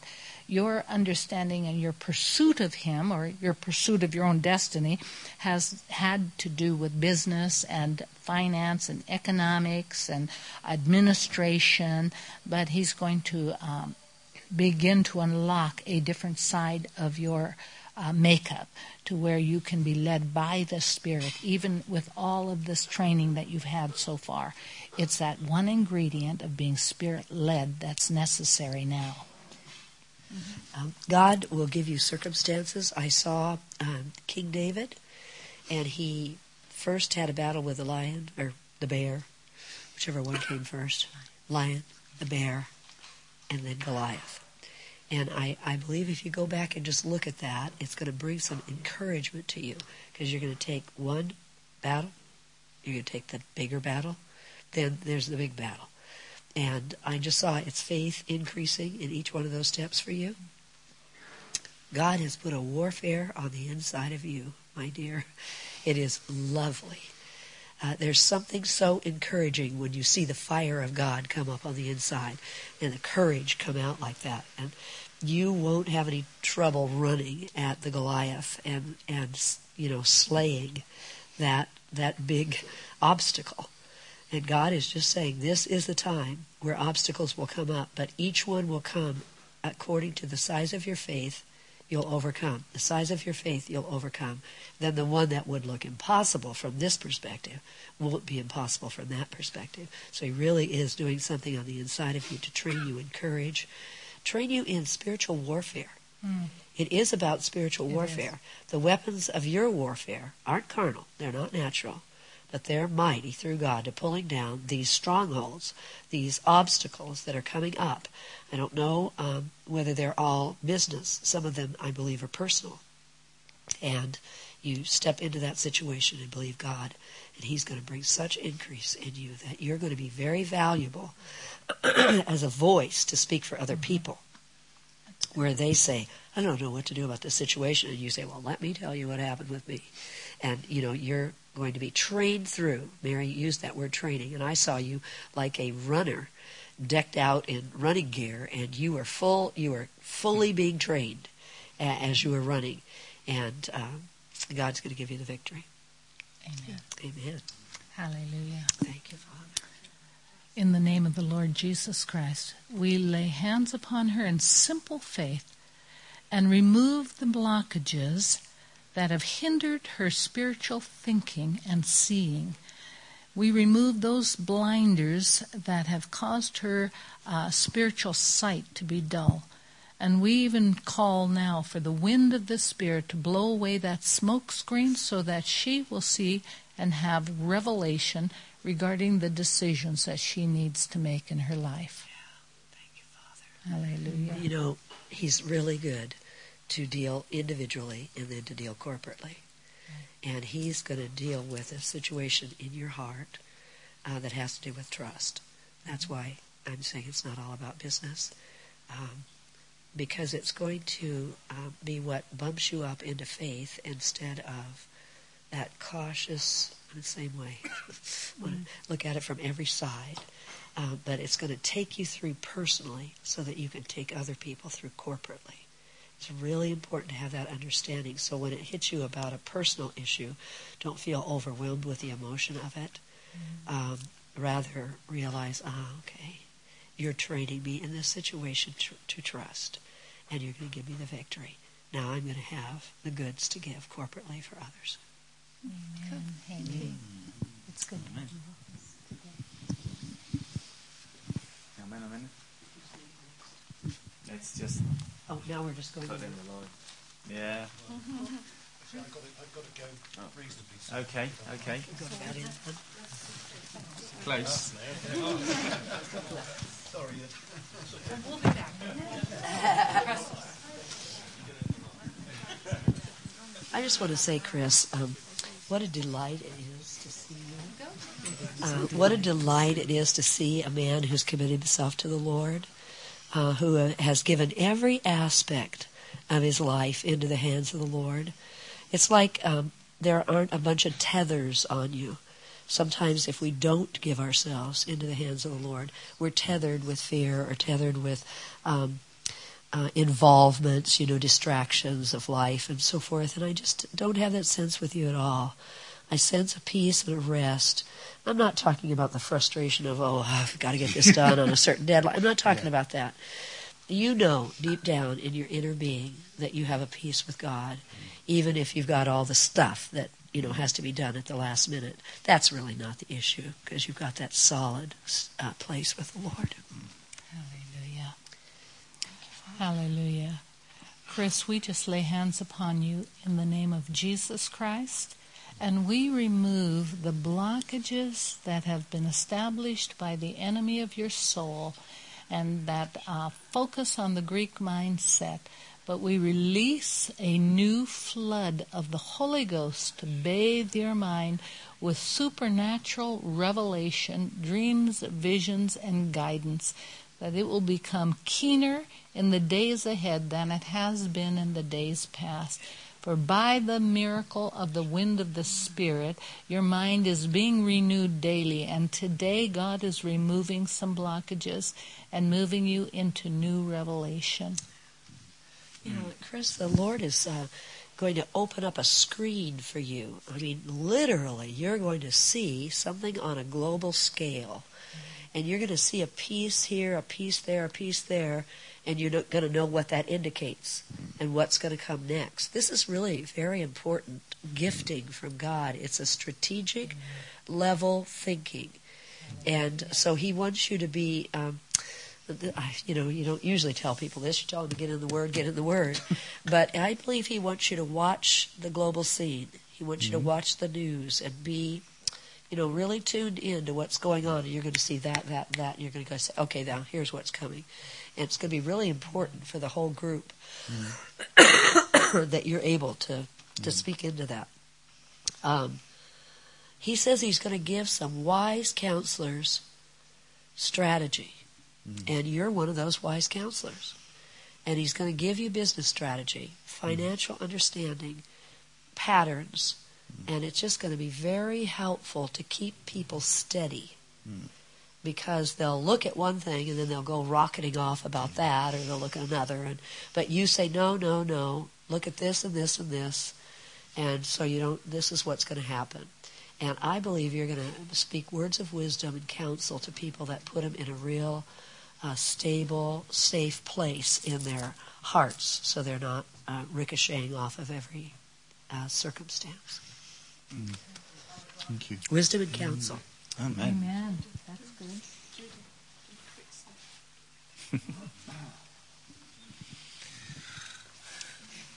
Young Alex. You know, Alex. Oh, God, she's opposed to old Alex. Yeah. He's not much older. I like the young Alex. Thank you, Father. Hallelujah. Father, in simple obedience to your word, we lay hands upon Alex, and we remove the blockages that have hindered his thinking, and remove the blockages actually that hindered him from moving by his spirit and his heart.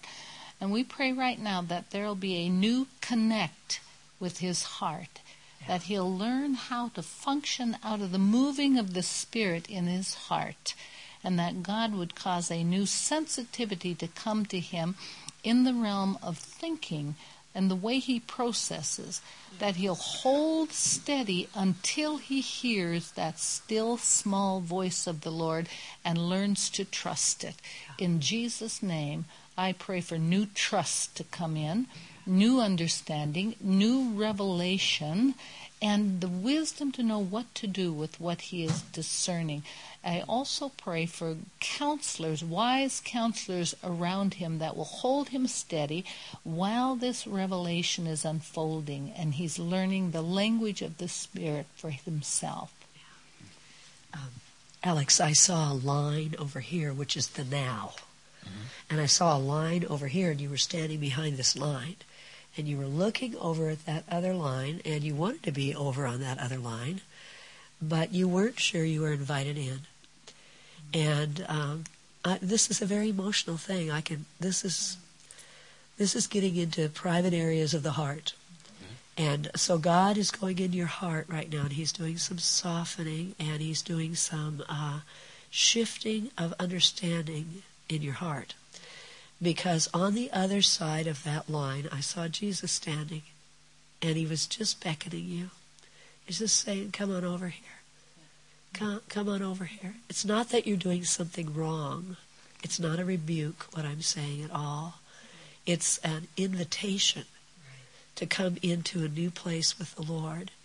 And it's a healing for your heart. And many of us have gone through this kind of healing, where we weren't quite sure we were welcome, we weren't quite sure we had a place, that we belonged. And he says, you belong to him. Absolutely.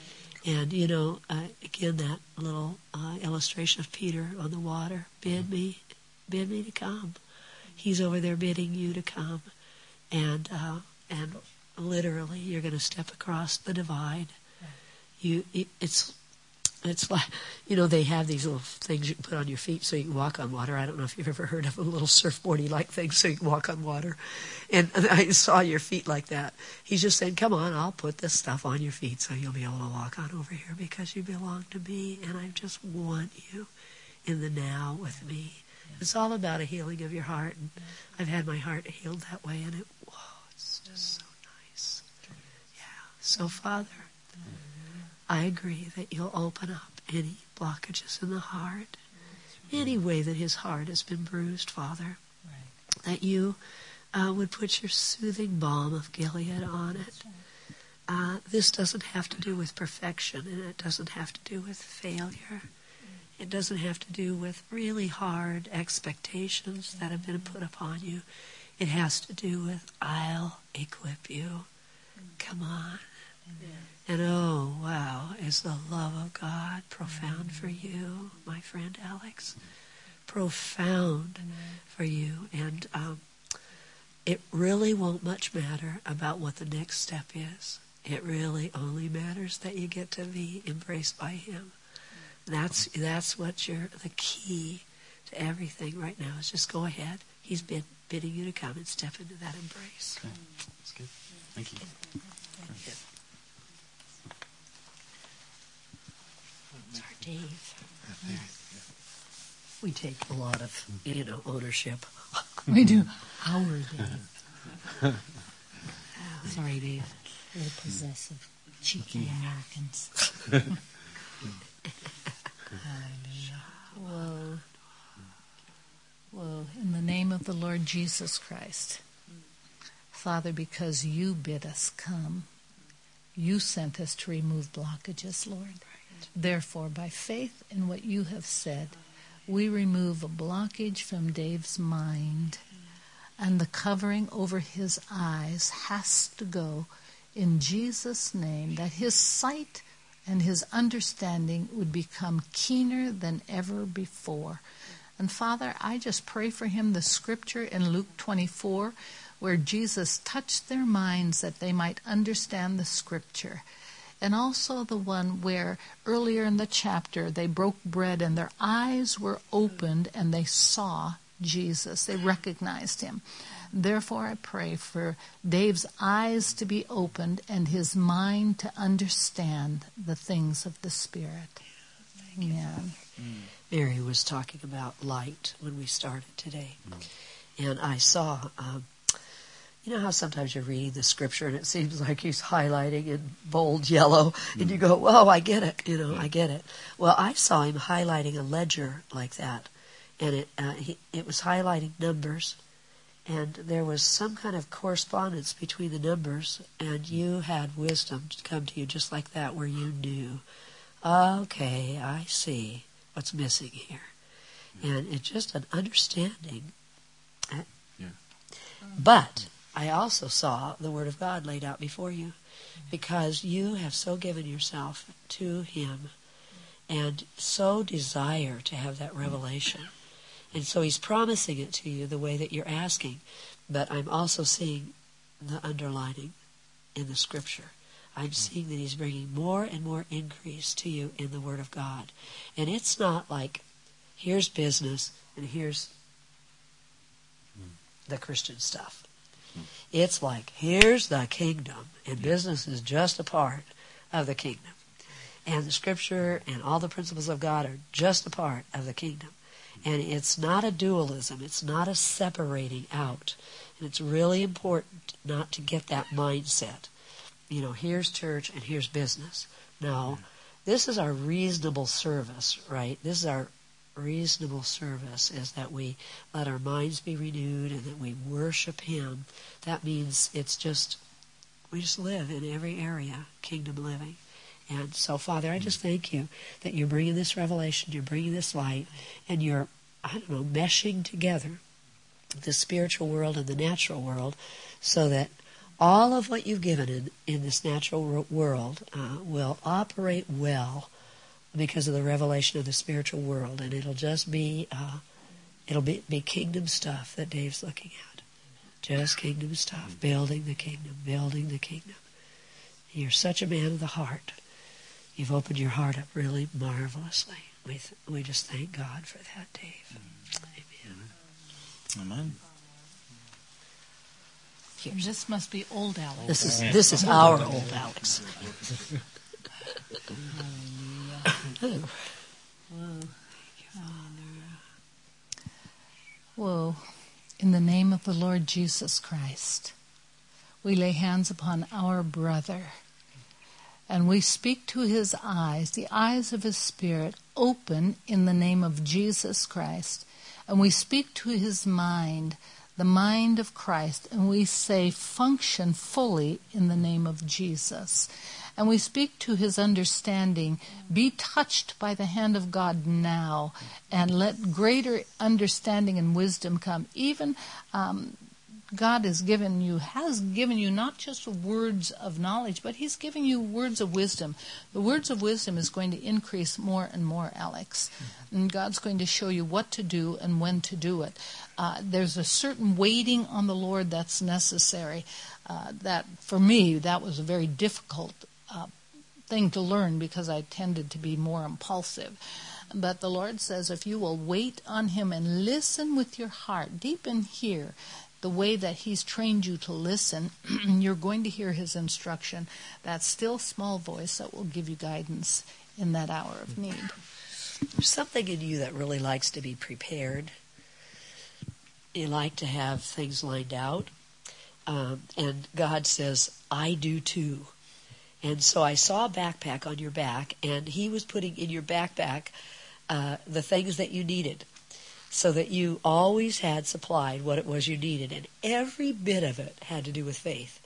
It wasn't about, I need to have a pencil, I need to have my iPhone and my computer, and you know what I'm saying? It wasn't like that at all. It was like he's given you everything that pertains to life and godliness, and he's just putting those things in your backpack, and he wants you to know that all you have to do is reach into the backpack in a circumstance. He's not going to have your mind confounded. He's not going to have you at a loss or ill-prepared. He is simply going to put it in the backpack ahead of time, and when you reach in, it'll be there. This is really important somehow, because otherwise you could get tense on the inside and really want it to make line up. And and nothing ever lines up. That's the truth. But he wants to settle in your heart. You've got everything that pertains to life and godliness. You've got it in your backpack. Ah, here's what I need for this minute. Ah, no, I'm not caught off guard. Here's what I need for this minute. It's really a comfort that God is speaking to you. And I just want to take authority over any fear in the name of the Lord Jesus Christ. Any just uncertainty.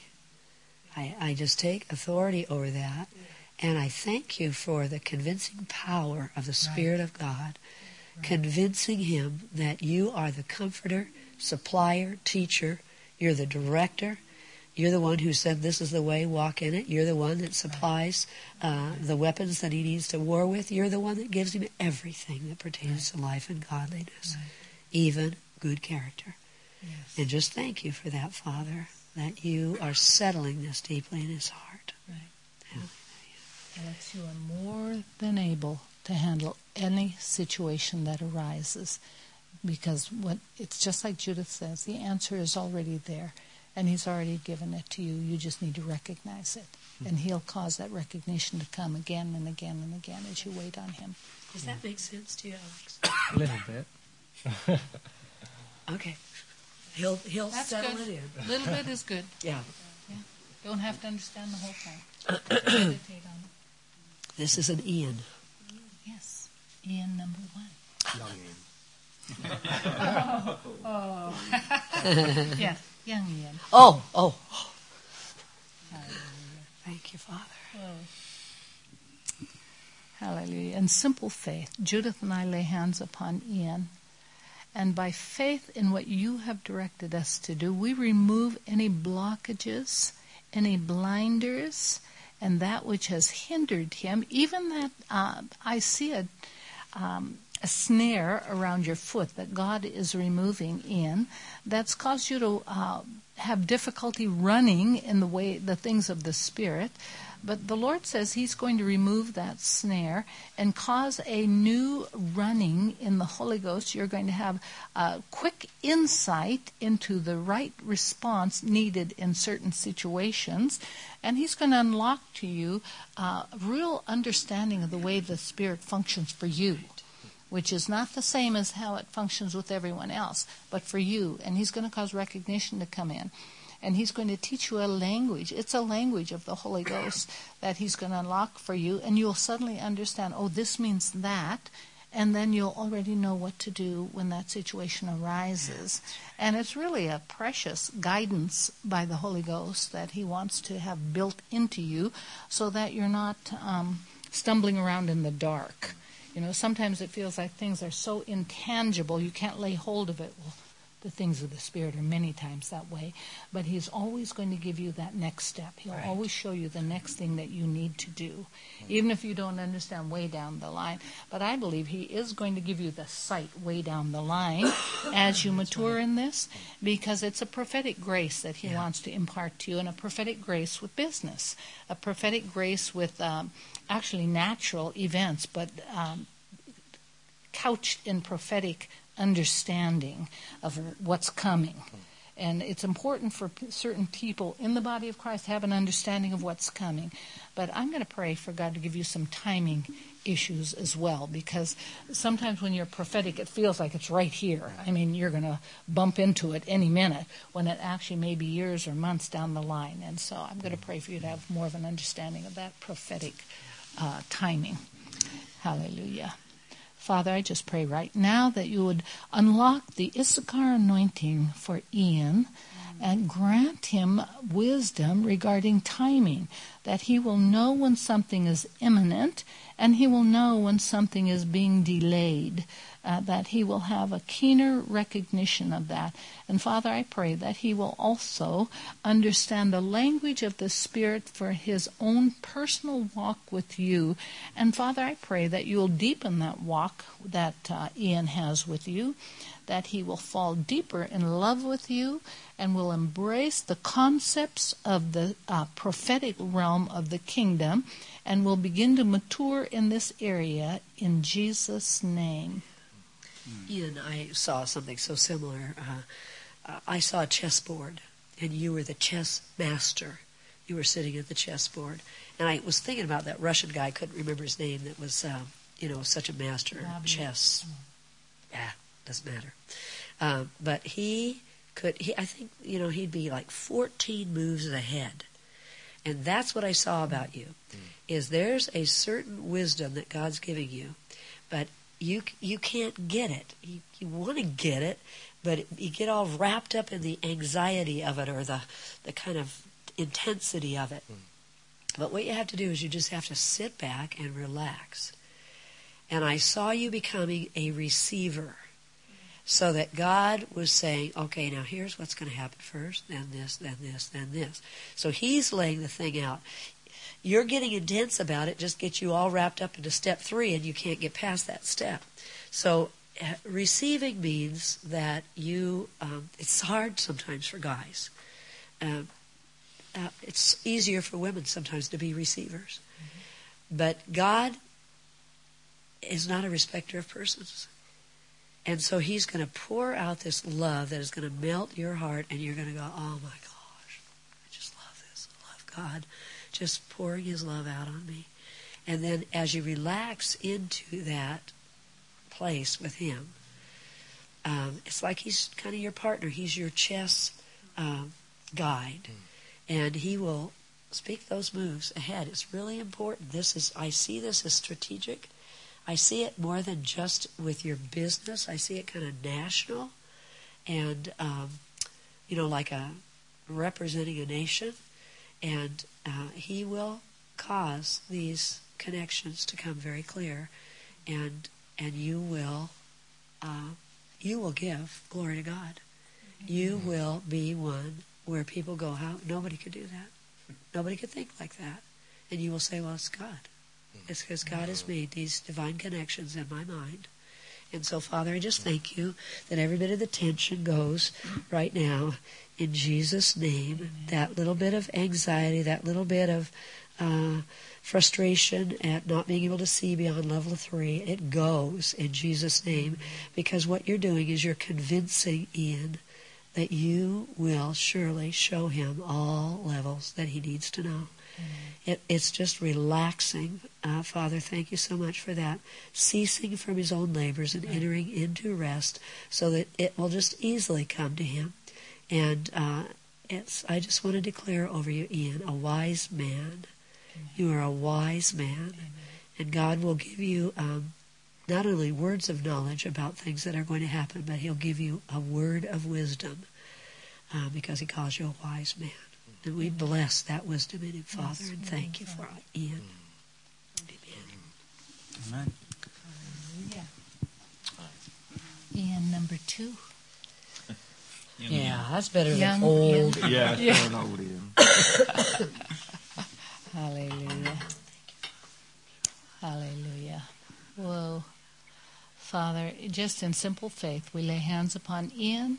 And out of the abundance that you've given us, out of that well you've given us, we just impart to our brother new sight in the Spirit, new understanding in the Spirit, a removal of the perception that has hindered, and a keen understanding of the mind of Christ and the activity of the Lord in natural events. We bless Ian with this. We pray for him in this, in Jesus' name. Thank you, Lord. The Lord just said he doesn't throw the baby out with the bathwater.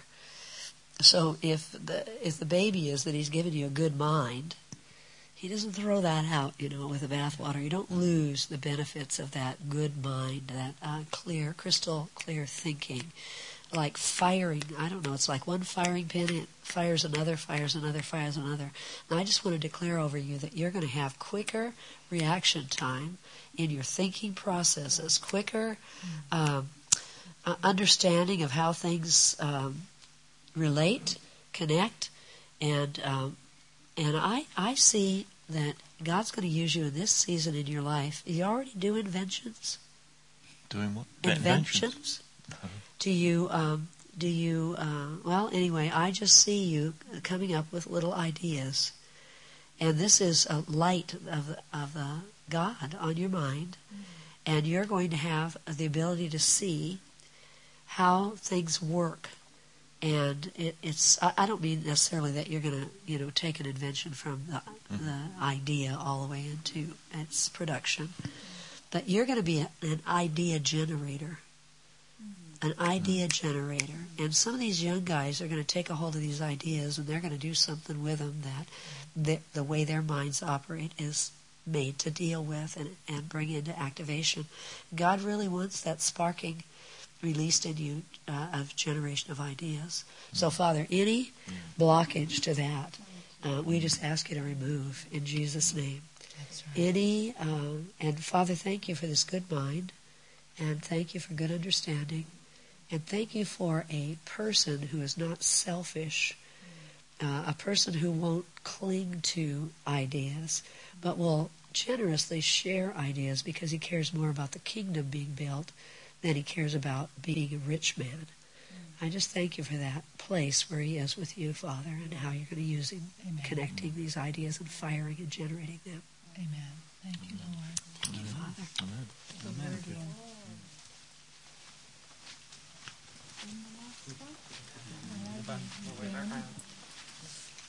This is our Ben. Oh, Ben. Hallelujah. Father, we just lay hands upon our brother Ben in the name of Jesus Christ. And I pray right now that the renewal of your mind would increase and accelerate. That which God has already planted in you would flourish and bloom, even Have you seen those time release photography where they'll zero in on a flower, a bud, and all of a sudden it just quickly opens into a full flower? That's what I see God doing with your understanding. That which had been in bud form, because of the waiting on the Lord, the presence of God is going to cause it to suddenly flourish into full bloom, and ideas that have been in seed form they're going to also come to full bloom as when the Spirit of the Lord sheds His light upon it. There's a certain waiting in His presence. See, I see lots of seeds in you, lots of ideas, lots of concepts that you've pondered in your heart. But the Lord's going to zero in on one of those and start. It's going to start to take shape and form and bloom. And then He'll zero in on a different one, and the same thing will happen. There's going to be a new budding of new revelation, unfolding of revelation. You already have the seeds of it, but God's going to unfold it to where you really understand it and you can see the full picture rather than just this little tightly woven bud and seed that isn't really functional yet. Because the seed isn't functional until it does fall into the ground, die, and bear much fruit, and then it's functional. Then you can eat the fruit, you can sell the fruit, you can do all kinds of things with it. But the seed is not in that functional stage. It's just the beginning stage. So I see that God's planted a lot of seeds in you that He wants to start to cause quick growth in. It's not going to take generations. I saw a sweeping out of the room, and it was your being. And I saw the Holy Spirit was the one who had the broom, and he just was sweeping out. There was a lot of stuff around. I think it has to do with what Mary was saying with all the ideas and things like that, just a lot of stuff. And, boy, He cleaned this floor until there wasn't a thing on it. And then I saw one thing, and I saw that thing get your full focus like that. And it was like it got your attention, it got your energy, your mental energy went to that one thing, and it was like the Lord was empowering that so that you could not only birth something but bring it to fruition. Yes. And as kind of like what we were saying or what I was saying to Ian. He's going to generate some ideas. Well, you generate ideas, but other people do as well. But you're meant to bring some things to fruition. You're meant to have an end product. And I see this room is like a storeroom. It's all been swept out. It's your mental room. It's where you go and the creative things. It's not the empty box. Did you guys ever see that? No. It's where you go for the creative juices to flow, and then but it's your room where you also build.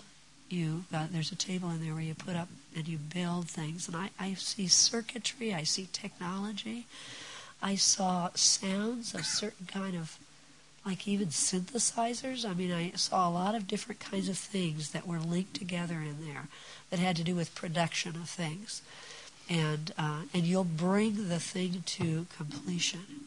And God really does want you not only to be sparked by the creativity, but He wants the product that's going to come out of that. Amen.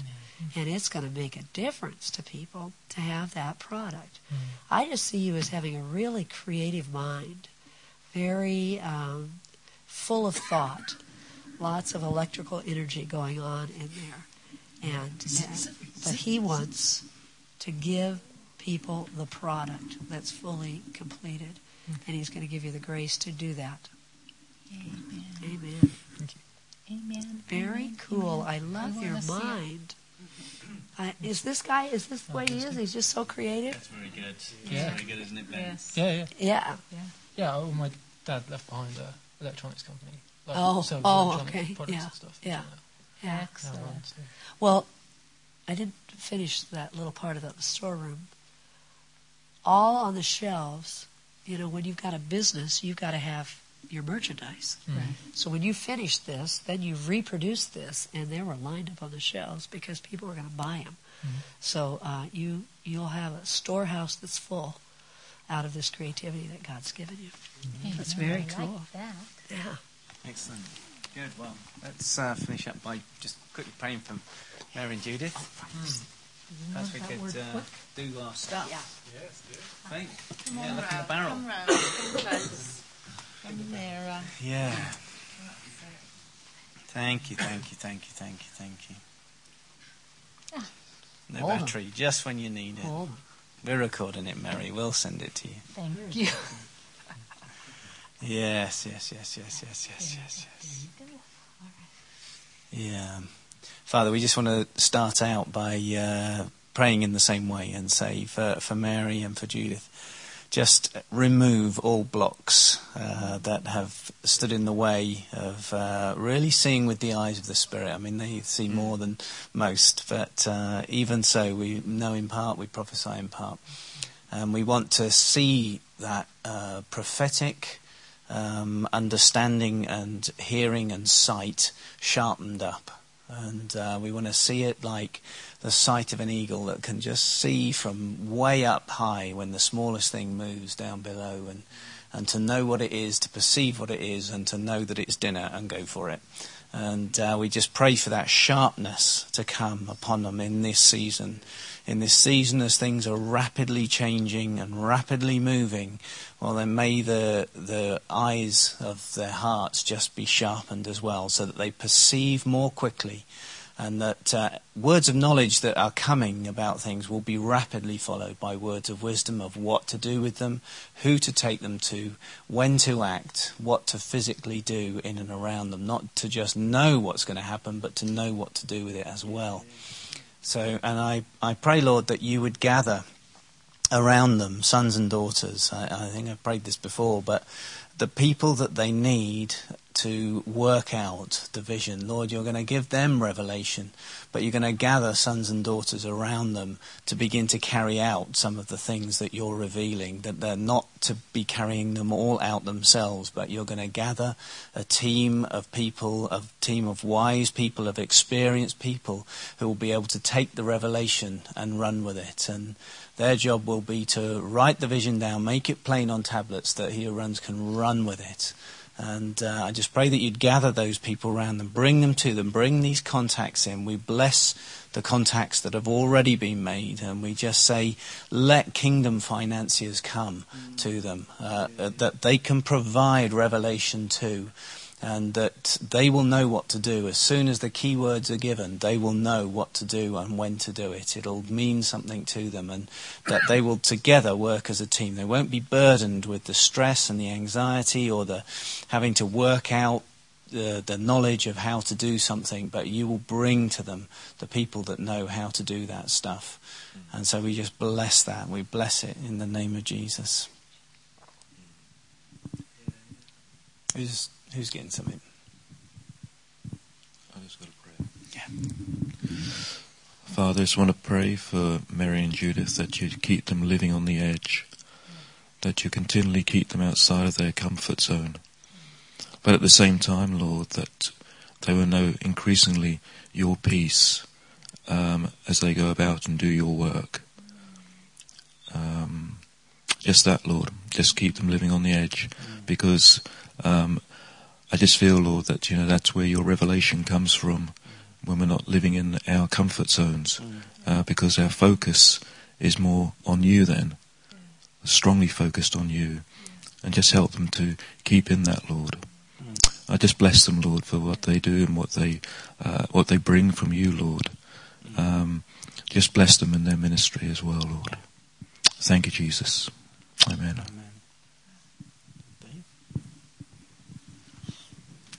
I saw a jumbo jet, big sweeping wings, and a wheel. And the wheel was, although it's in the same place, it was constantly turning. And there's a sense that it would never ever stop turning. It just went on forever. And there's a sense of excitement because although the wheel was always there, it's always turning, always changing, always new. So it's the same thing yet always new. And, yeah. Where does Jumbo Jet fit? I don't know, but it's just excitement and something good. Yeah. Be bold. Just be bold. Yeah, just prayer, blessing on the Lord. Just thank you for Mary and Judith coming this morning and bringing these amazing words and how they're really sort of, yeah, pressing into us and really challenging us, Lord. And I just thank you that they're a blessing to so many people where they go and give these amazing words and of encouragement and the ones which are challenging as well. And yeah, I just pray that you continue to bless them in everything they do. And that their words and their beliefs, especially they said about having nothing and having nothing to lose, and it's just a great thing, I think, that they've brought this morning. And bless the Lord and thank you. Amen. Yeah, earlier you said about I think breaking walls and boundaries was what I picked up, and I just got a real affirmation of that. And I kind of see a passion in you and a joy and a real sort of go-get-em sort of attitude, but I don't really see these walls sort of exploding as you burst through and tearing them down. I see sort of a peaceful nature in you, and that the walls just, they melt away and they disappear just with your peace and your presence. I mean, it's you bringing the presence of God with you, and obviously it's God doing the work, and I know you guys know that and you're humble to that, but I just really want to affirm that in you and encourage it, and thank you for it and for bringing this peace and this gift to us all and to everyone else. Thank you guys.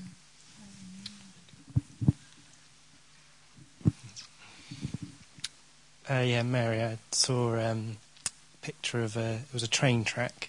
It was going straight. It was dead straight, and it was in a big plain. And it was very clear, in the verse that that God makes straight the path before you. And but then up nearby there was a turning off of it, and it was like you stopped there, took a cess, and then decided to carry on. And then as this train was carrying on, there was more and more of these turnings off to the left and right, and it was almost like there was being programmed in you the more and more certain of where it was you're going, more, and the train was going faster and faster and gaining more and more momentum as you didn't have to stop each time. It was that was the feeling anyway.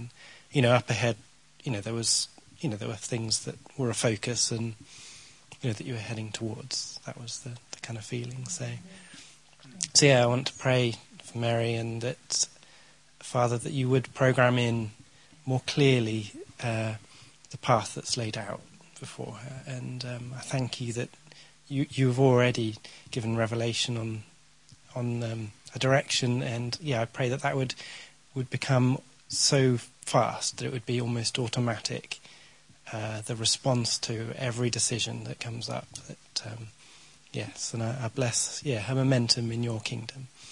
Yeah, definitely. And Judith, I saw many, many flowers of all different kinds of beauty, and they were opening out, and just like all around, just like completely surrounded, like every way you look. And I felt God say that these were lives giving glory to Him, and giving you a key to be able to just touch, and a flower would open up, and God was kind of saying that He really loves the scent,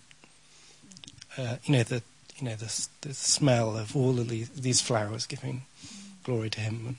I don't know why I'm getting emotional there. I just really feel how pleasant that is to God. Yeah.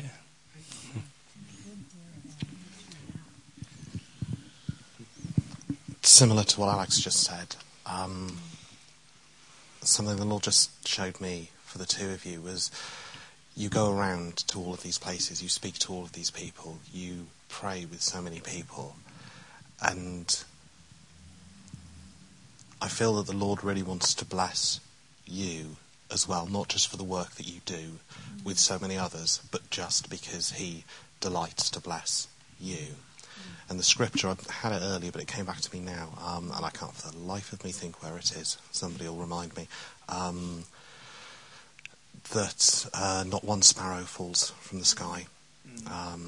and how much more your father loves you than even sort of birds of the air always have somewhere to sleep, isn't it? So, Lord, I would pray over Mary and Judith that you would bless their ministry, you would bless their work, you would keep their footsteps safe, but that, Lord, you would bless them personally, that you would give them time, each of them with you, where it's just you and them, and they can delight in you the same way that you delight in both of them. Amen. Amen. Very good.